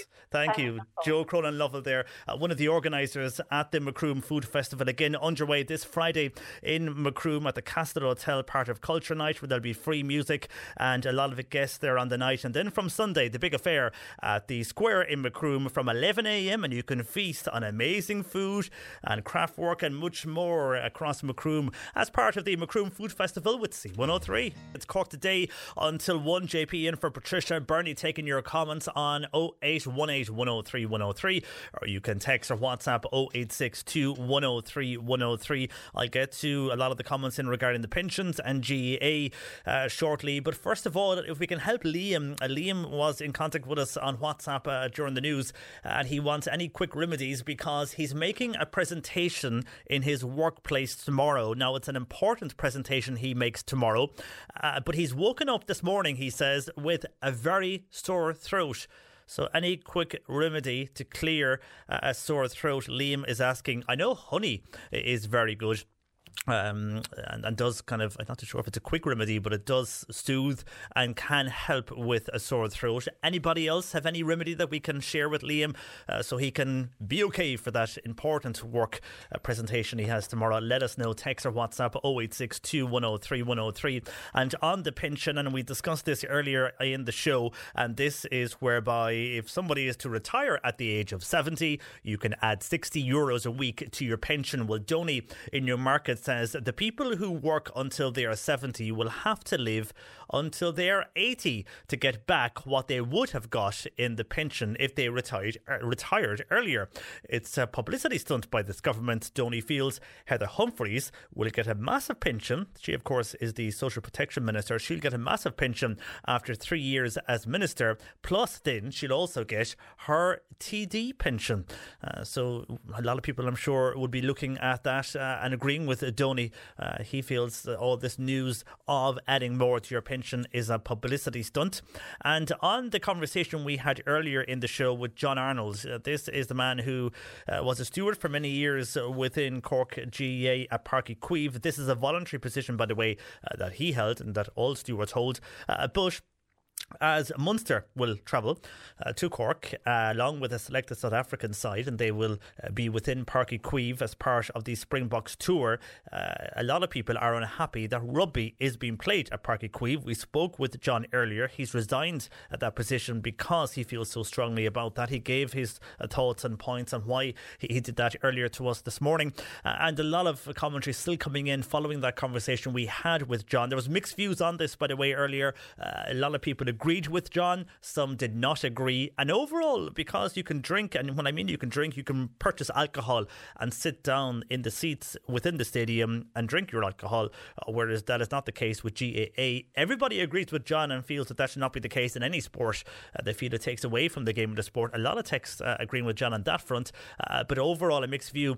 Uh, and here is more of them uh, that have come in regarding John's viewpoint. First of all, this person says, John, I feel he's over the top when it comes comes to his view on other sports using uh, the Uí Chaoimh grounds. That ground is mostly funded by the taxpayer and it's empty for most of the year. It's ridiculous leaving it like the way it is. Uh, so hold other sports is what that person says on text. And then uh, Sandy was on, and Sandy says, I heard someone refer to foreign games in the GAA stadiums, and that earlier was Liz, uh, because Liz was telling people to get over themselves when somebody mentioned public money invested into Páirc Uí She says it is an Irish sport, and it's okay for Irish taxpayers to invest in an Irish sport, uh, but she felt it's wrong uh, for another sport such as rugby to use Páirc Uí Chaoimh when it was Irish money was invested into uh, an Irish game game, which is GAA, says Liz. Well, on that, Sandy says, I presume that person, which was Liz, and she was referring to rugby,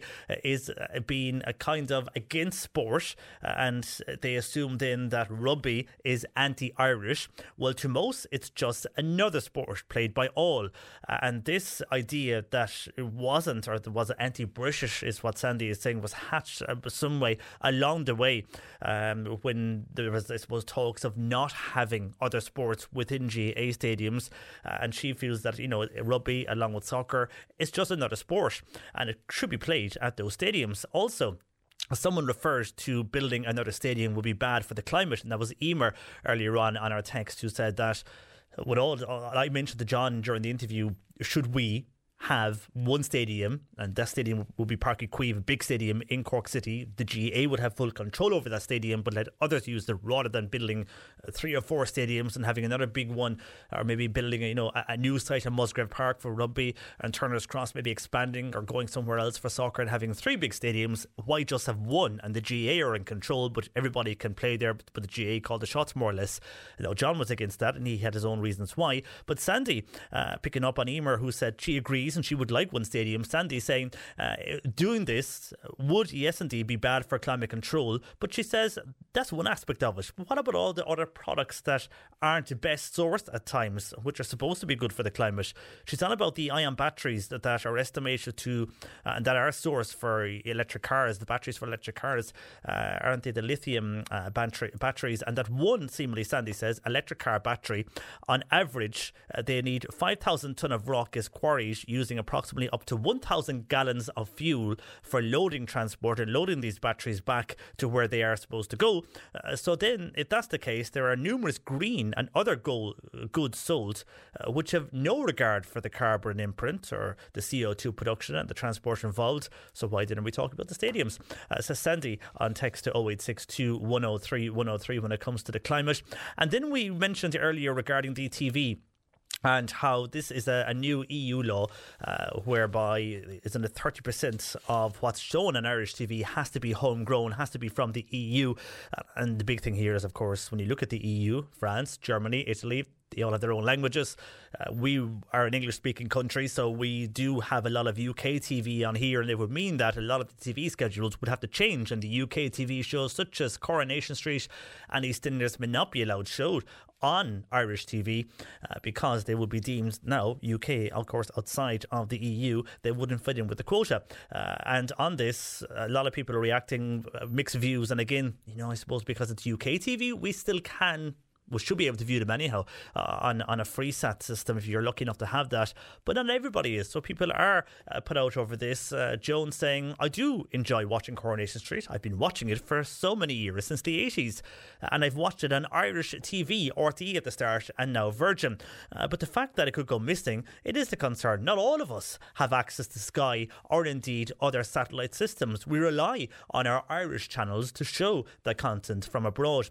Yes, it would be great to have more Irish content, but it's good uh, to see what else is happening across the world. While somebody else on WhatsApp says Ireland is in the EU also, so if 30% of our own programmes are homegrown, then surely we will be okay. Well, yes, we'll be okay for our own homegrown content.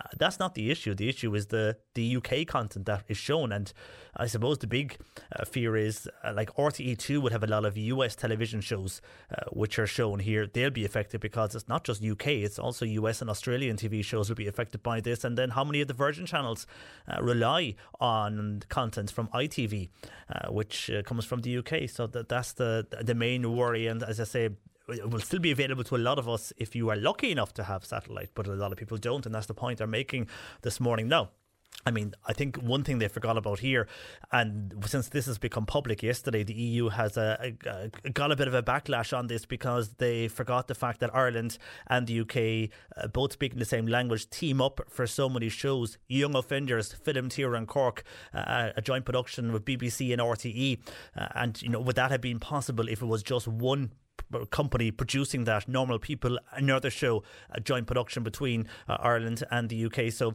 uh, I think maybe it won't all come to what it is, but they are going to l- look at that. And then the other side of it is, isn't good to have more Irish faces and more Irish shows on our uh, national broadcasters. Your views are welcome on that.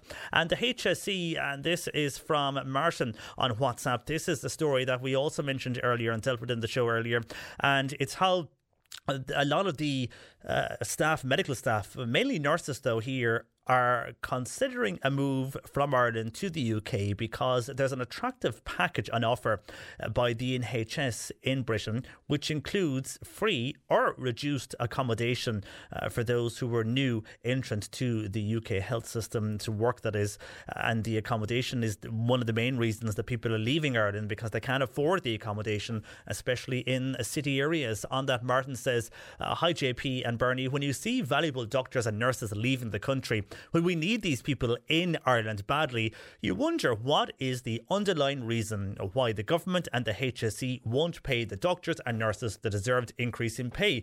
What is the bigger picture here? asks Martin. While Mossy says you're talking about the nurses and some of them not getting the COVID bonus uh, earlier, and that was the pandemic bonus that we mentioned earlier on in the show. We were discussing that and hearing from those who work in non HSE facilities, but also those who work within the HSE who have yet to receive the bonus.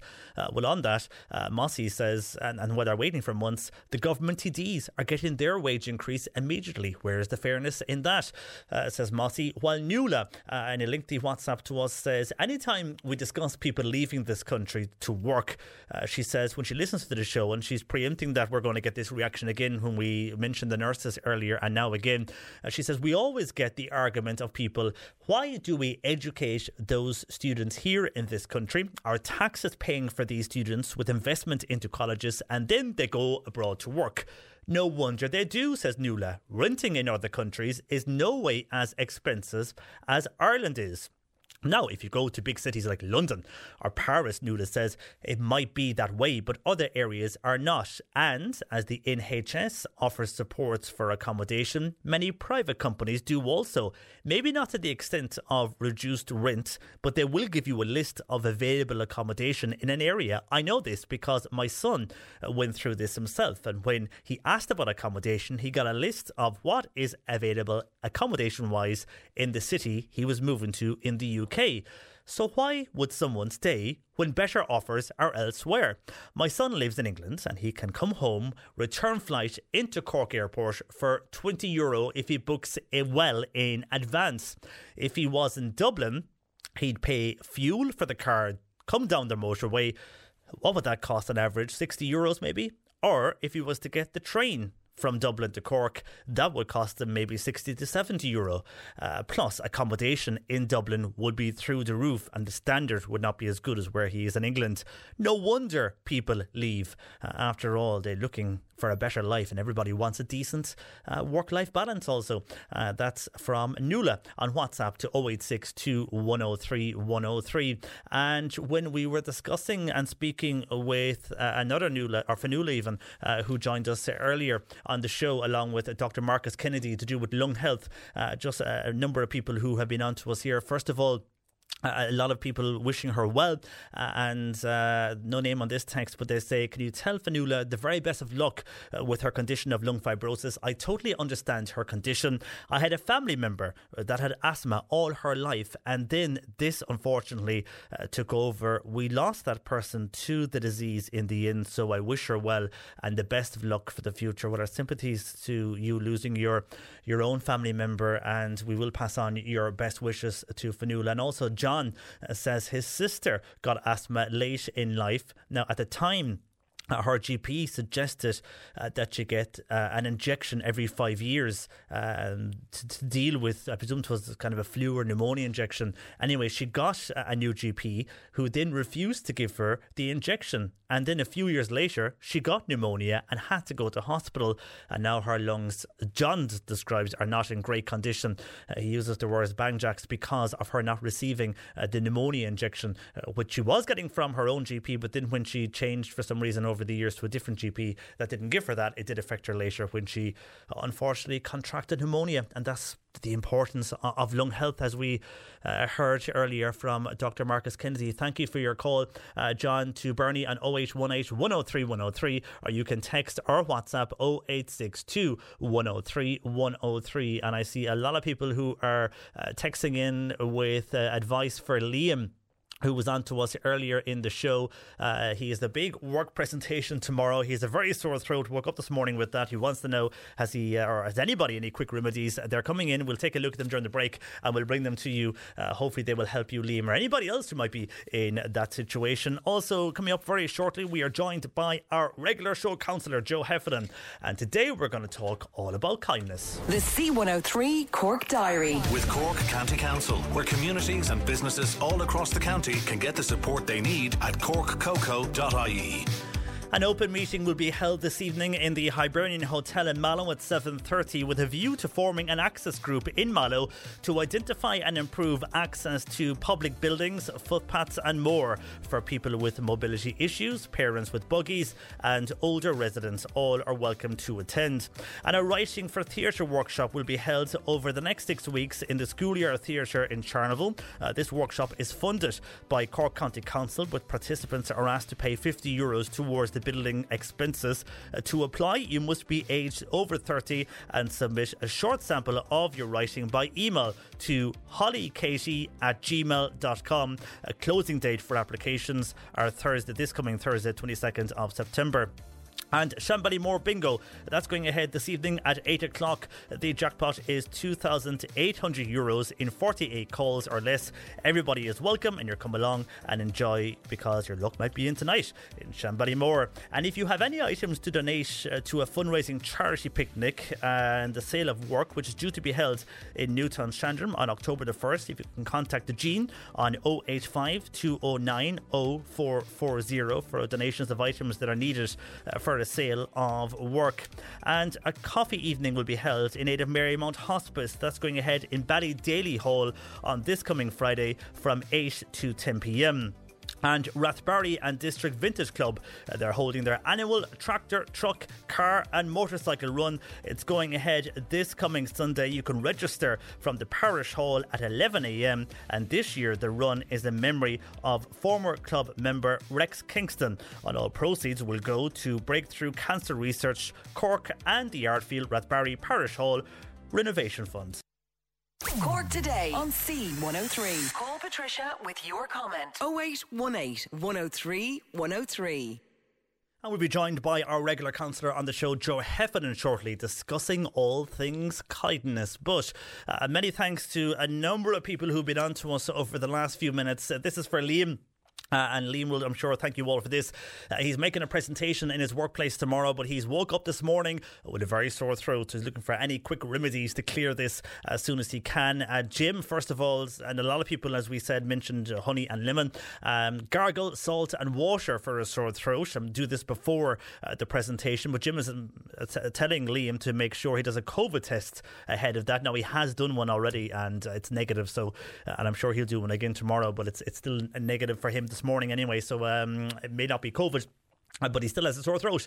Uh, so, Jim, thank you for that. Colette, though, has uh, a take that might be interesting for anybody who uh, comes across a sore throat in the future. Colette says if you, she worked in a hospital in the city, so she says if you hold in your throat, gargle as long as you can, and this is used after throat raw operations on the tonsils, etc., because this kills the infection. Then suck lemon, take a spoon of honey before his interview and the presentation, but also gargle as well as much as he can and possibly do that today uh, and gargle with spray if you can buy certain sprays that you will see for throat sprays. Uh, gargle that as well but definitely gargle and hold your throat while you're doing that. Suck the lemon and then gargle again before the operation. Colette saying that's something they've used in hospitals after uh, operations on the throat or indeed on tonsils.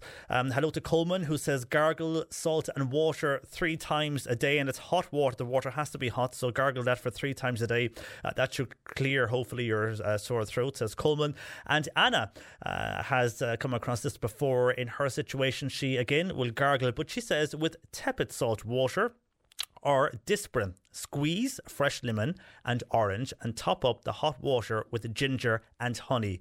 Plenty of vitamin C and zinc across the day, and that will help. You can also call into your local pharmacy, if she says, to if you want more information. But thank you, Anna, for that. Uh, and uh, a lot of people suggesting Disprin as well uh, with uh, lemon and indeed honey.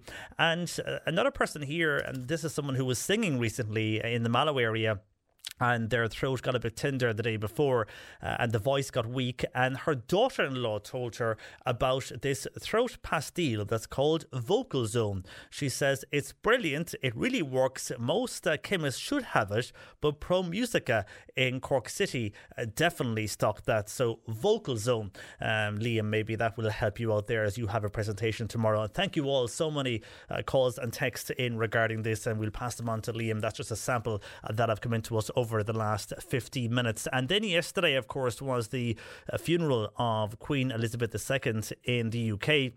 And Michael in Castletownbere was on to us earlier this morning uh, on WhatsApp, and this is Michael's comment on uh, what happened yesterday. He says, Hi JP, poor old Britain, the once great nation was plunged into 10 days of mourning after a succession of crises Brexit, COVID 19, Partygate, four prime ministers in six years, and now one of the last symbols of stability is gone with the passing of Queen Elizabeth II. But nobody can do pageantry quite like the British. They tuned in from around the world, not for the allegiance, but to see the spectacle. It looked like a soap opera, rather superficial, says Michael. A lot of the global affection was only superficial. They liked the costumes, the parades, all the cavalry, and all the officialdom. But King Charles will have a hard act to follow in his mother's footsteps, as she was a passionate lady in all of her duties and wisdom. She was a passionate lady in the farming world also, especially with animals such as horses and her dogs. Uh, may her gentle soul rest in peace, says Michael. However, there are a lot of unanswered questions about today's royalty, and we will only have to watch this space, says Michael O'Sullivan in Castletownbere. And thank you for your WhatsApp to 086 103 103. And yeah, a lot of talk today. Uh, around among the Commonwealth countries, uh, and some looking at having referendums uh, to become a republic, and we'll have to see what happens over the next year on that. Thank you for your WhatsApp. On the way next, though, uh, we'll feature and talk all about kindness. Uh, our regular show counsellor on the show, Joe Heffernan, joins us. Cork today on C103. Text or WhatsApp Patricia with your comment. 086 103 103. And as usual on a Tuesday, our regular counsellor Joe Heffernan joins us. Good afternoon to you, Joe. Good afternoon, JP. And this week we're going to talk about kindness and something a lot of people uh, would welcome um, at this time of the year, any time of the year, really. Mm. But before we get into the uh, benefits, I suppose, of kindness, this is a story uh, that you're going to tell that really shows the kindness of a person and a person that you yourself did not know uh, or never met, but a lot of people listening will be aware of this person. Yes, indeed. Um, if you remember, um, uh, couple of years ago, uh, Tommy Gorman, whom we would all know as the RTE Northern editor, uh, when he was doing that slot on um, RTE, um, he did a program. Tommy Gorman did a program on RTE some time ago, and I realised from what he was saying that he had been diagnosed nearly 30 years ago with the same cancer as our son Ken had been diagnosed with, namely NETs, N-E-T-S. Now, NETs are rare, slow-growing cancers that affect your uh, neuroendocrine, uh, neuroendocrine cells. So, anyway, I did what many people would consider foolish or hopeless. I wrote a letter simply addressed Tommy Gorman, Sligo. No real address whatsoever. but to my amazement um, and uh, great pleasure, sometime later, I got a phone call from Tommy Gorman. Oh, wow. Got my letter.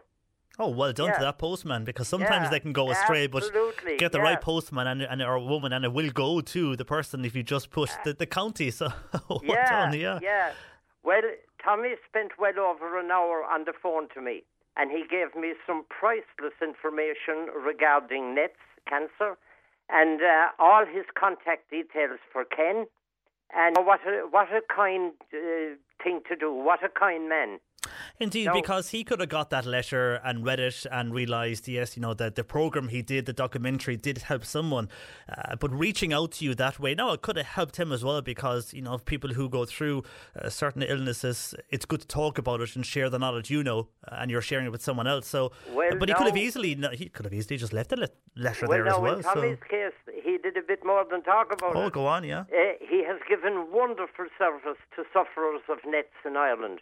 He brought all that knowledge and expertise he learned in Sweden, where he was being treated, back to Ireland. And the result of that is that there is now a fabulous network of oncologists, etc., in Ireland, in many hospitals, including Cork, uh, ReNet. And there is a website, Net Patient Network. And uh, there happens to be a National Net Patient Day 2022, a live event on November the 12th, 2022. So I would imagine that if a person uh, clicks on the website uh, Net Patient Network, um, uh, all the details will be there. So kindness like can save lives, and um, it gave us wonderful hope because anyone who was still going strong, even as his autobiography that I'll mention in a second, Never Better, um, uh, is, is still on the go, th- nearly 30 years later from the diagnosis. Well, that that gave us a great lift with regard to Ken's um, diagnosis. Yes, of course it would. And, you know, in a situation like that, Joe, hope is the main thing. And to see someone who's lived with it uh, and through it, I mean, you know, it, it really changes the, the outlook, doesn't it, on any type of disease? Absolutely. And Tommy's autobiogra- uh, autobiography called Never Better My Life in Our Times, it comes out on this Thursday, the 22nd of September. I'd imagine it'll be a fascinating read considering his long journalistic experience and especially insider knowledge on Northern Ireland, where, as we know, he was the RTE Northern editor for so many years. And, uh, and his great 30 year survival after a cancer diagnosis surely would give great hope to many, many people. I'm sure it would. And when we're talking about kindness today, Joe, that is just a real fulfilled, kind story. And you can hear it in your voice. The fact that he reached out to you and the fact that he continued on and, and brought his knowledge of nets across Ireland, bringing and setting up that, that network, first of all, and the website, then uh, it really inspired you and gave you hope. Uh, but without him picking up the phone and without him being kind, uh, the benefit uh, to you and your family would not have been felt. So you, you can see that the hope and the inspiration that you got from him. So you know it, it all goes back to the the relationships, I suppose, or the better relationships that uh, kindness can bring. Absolutely. I mean, kindness benefits um, uh, people. There's no question about it. Um, uh, you know, uh, it it makes people um, more kindly back towards one who is kind, and um, uh, it uh, it benefits both the giver and the given. Um, no question about that. Um, kindness does us good. That is a definite fact, and it's also a fact that um, there was a, a, book written by uh, Dr. David Hamilton. I attended um, uh, uh, seminar, a talk. Um, uh, the name of the book is Why Kindness is Good for You. And he spoke of the connection between kindness, good feelings, and a neurotransmitter called oxytocin. Now, oxytocin is a neurotransmitter and a hormone that is produced in the hypothalamus of the brain. From there, it's transported to and secreted by the pituitary gland at the base of the brain and positive feelings generate oxytocin, which has a beneficial effect on the heart arteries and immune system. So, not alone does kindness do good um, psychologically, but it actually does the body good uh, physically. And as um, um, a magician Longo used to say, not a lot of people know that. Yeah, no, you, you would not. I mean, anything that can increase uh, the health, I suppose, in you is a good thing. Uh, like, a bit like exercising, but you know, it, it's not a bad thing either. And you mentioned health there. What about self esteem from being kind to others? I mean, would that be something that you would say it, it would increase? Without a doubt. But because being kind to others causes people to want to be kind to you and that makes you feel better about yourself and about others and about the world. And um, yeah, kindness, uh, kindness. Um, when we think of it, is probably one of the most important words in our language, really, because when we're kind to one another, uh, bad things probably don't happen. Um, uh, with the world we live in today, JP, um, you know, there seems to be a lack of kindness. Um, you know, we have war, um, we have uh, terrible things happening. Um, we have countries that were um, uh, united. Um, uh, I'm, I'm, thinking of the divide um, in politics in America, uh, for example. Um, you know, if people were kind and just uh, wished the other people well and worked towards um, making the world a better place, um, well, then uh, the world a, a better place. I think we live in very, very uncertain times. I don't think there's any doubt about that. And um, you know, one would hope that uh, that the better um, instincts of humanity would prevail rather than the hatred maybe that we're seeing. Oh, absolutely, absolutely. Um, I mean, when you think of all the, the bias and the hatred uh, towards various uh, ethnic groups or people who have different opinions, um, uh, it uh, it doesn't bode well um, for the world really.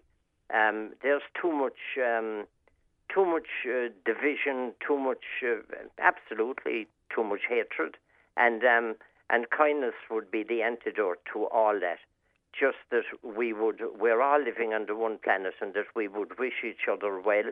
Um, we needn't agree with everyone, but we could um, allow them to have their opinions and um, and not to indulge in mm, some of the things. Well, especially the the the things where there the, the war, for example. Um, yeah, it's a, it's a tough old world now, and um, I feel especially. Um, uh, it changed so fast, I suppose, from I, 2019, Joe. That you know that, that's oh, the big thing about it. 2020 hit with the pandemic, oh. and things changed, and then we had you know the war uh, once the pandemic and the restrictions were, were easing. So I think it just went from what people, what if you can describe normal in inverted commas, uh, to to what we have now. Uh, but on that, and you touched on it there, people are, are talking about optimism and uh, looking at yeah. things in, in, a good frame of mind. I suppose Absolutely. if you've less negativity as well, I mean that yeah. will show kindness. Yeah, that we would see the glass half full. Yeah. And I mean, I, I was born in the year of 1946. Now, um, I think we were referred to as war babies. Anyway, it was at the end of World War II, um, and um, uh, we came through that. It was um, horrendous. Um, it was uh, terrible times. The world was in turmoil, and we survived it. And good times came again and then there was a cycle of bad times and a cycle of good times. Um, uh, it, it's like um, you know there is a season for everything.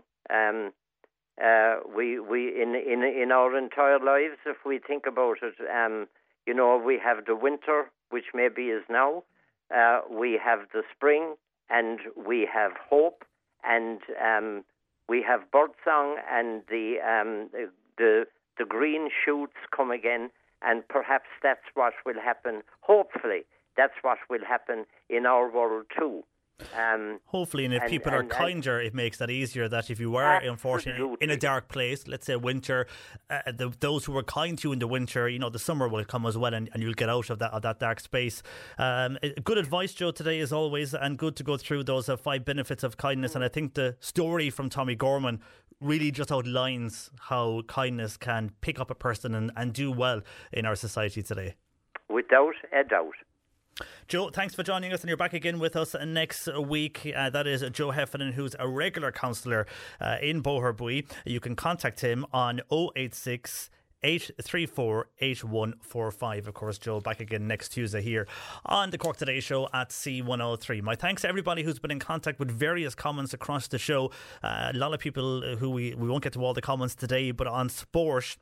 Uh, just one from John Finbar and Clonakilty who says a good sportsman, and this is on the controversy of sport uh, rugby being played in Páirc Uí Chaoimh. John saying a good sportsman will never condemn another man's sport. So disagreeing uh, with John, who we had on the air earlier. And for the nurses then going abroad working, Joe and Kilmallock says, and he feels that nurses should have to work uh, here for at least two years before being allowed to go abroad to work. The taxpayer has paid for their qualifications, uh, feels Joe Kilmallock. My thanks to Bernie Murphy, who produced. We'll chat to you tomorrow morning from 10 a.m. Enjoy your Tuesday afternoon. I'm John Paul McNamara. Hi, I'm Daniel, founder of Pretty Litter. Did you know cats tend to hide symptoms of sickness and pain? I learned this the hard way after losing my cat, Gingy. So I created Pretty Litter, a health monitoring litter that helps detect early signs of illness by changing colors, saving you money and potentially your cat's life. Pretty Litter is veterinarian developed, and it's the easiest way to keep tabs on your fur baby's health right at home. Go to prettylitter.com and use code ACAST for 20% off your first order and a free cat toy. Terms and conditions apply. See site for details. Even when we're on a budget, we still deserve nice things. Quince is a place to scoop up stunning high end goods for 50 to 80% less than similar brands. They have buttery soft cashmere sweaters starting at $50, luxurious Italian leather bags, and so much more. Plus, Quince only works with factories that use safe, ethical, and responsible manufacturing. Get the high-end goods you'll love without the high price tag with Quince. Go to quince.com slash style for free shipping and 365-day returns.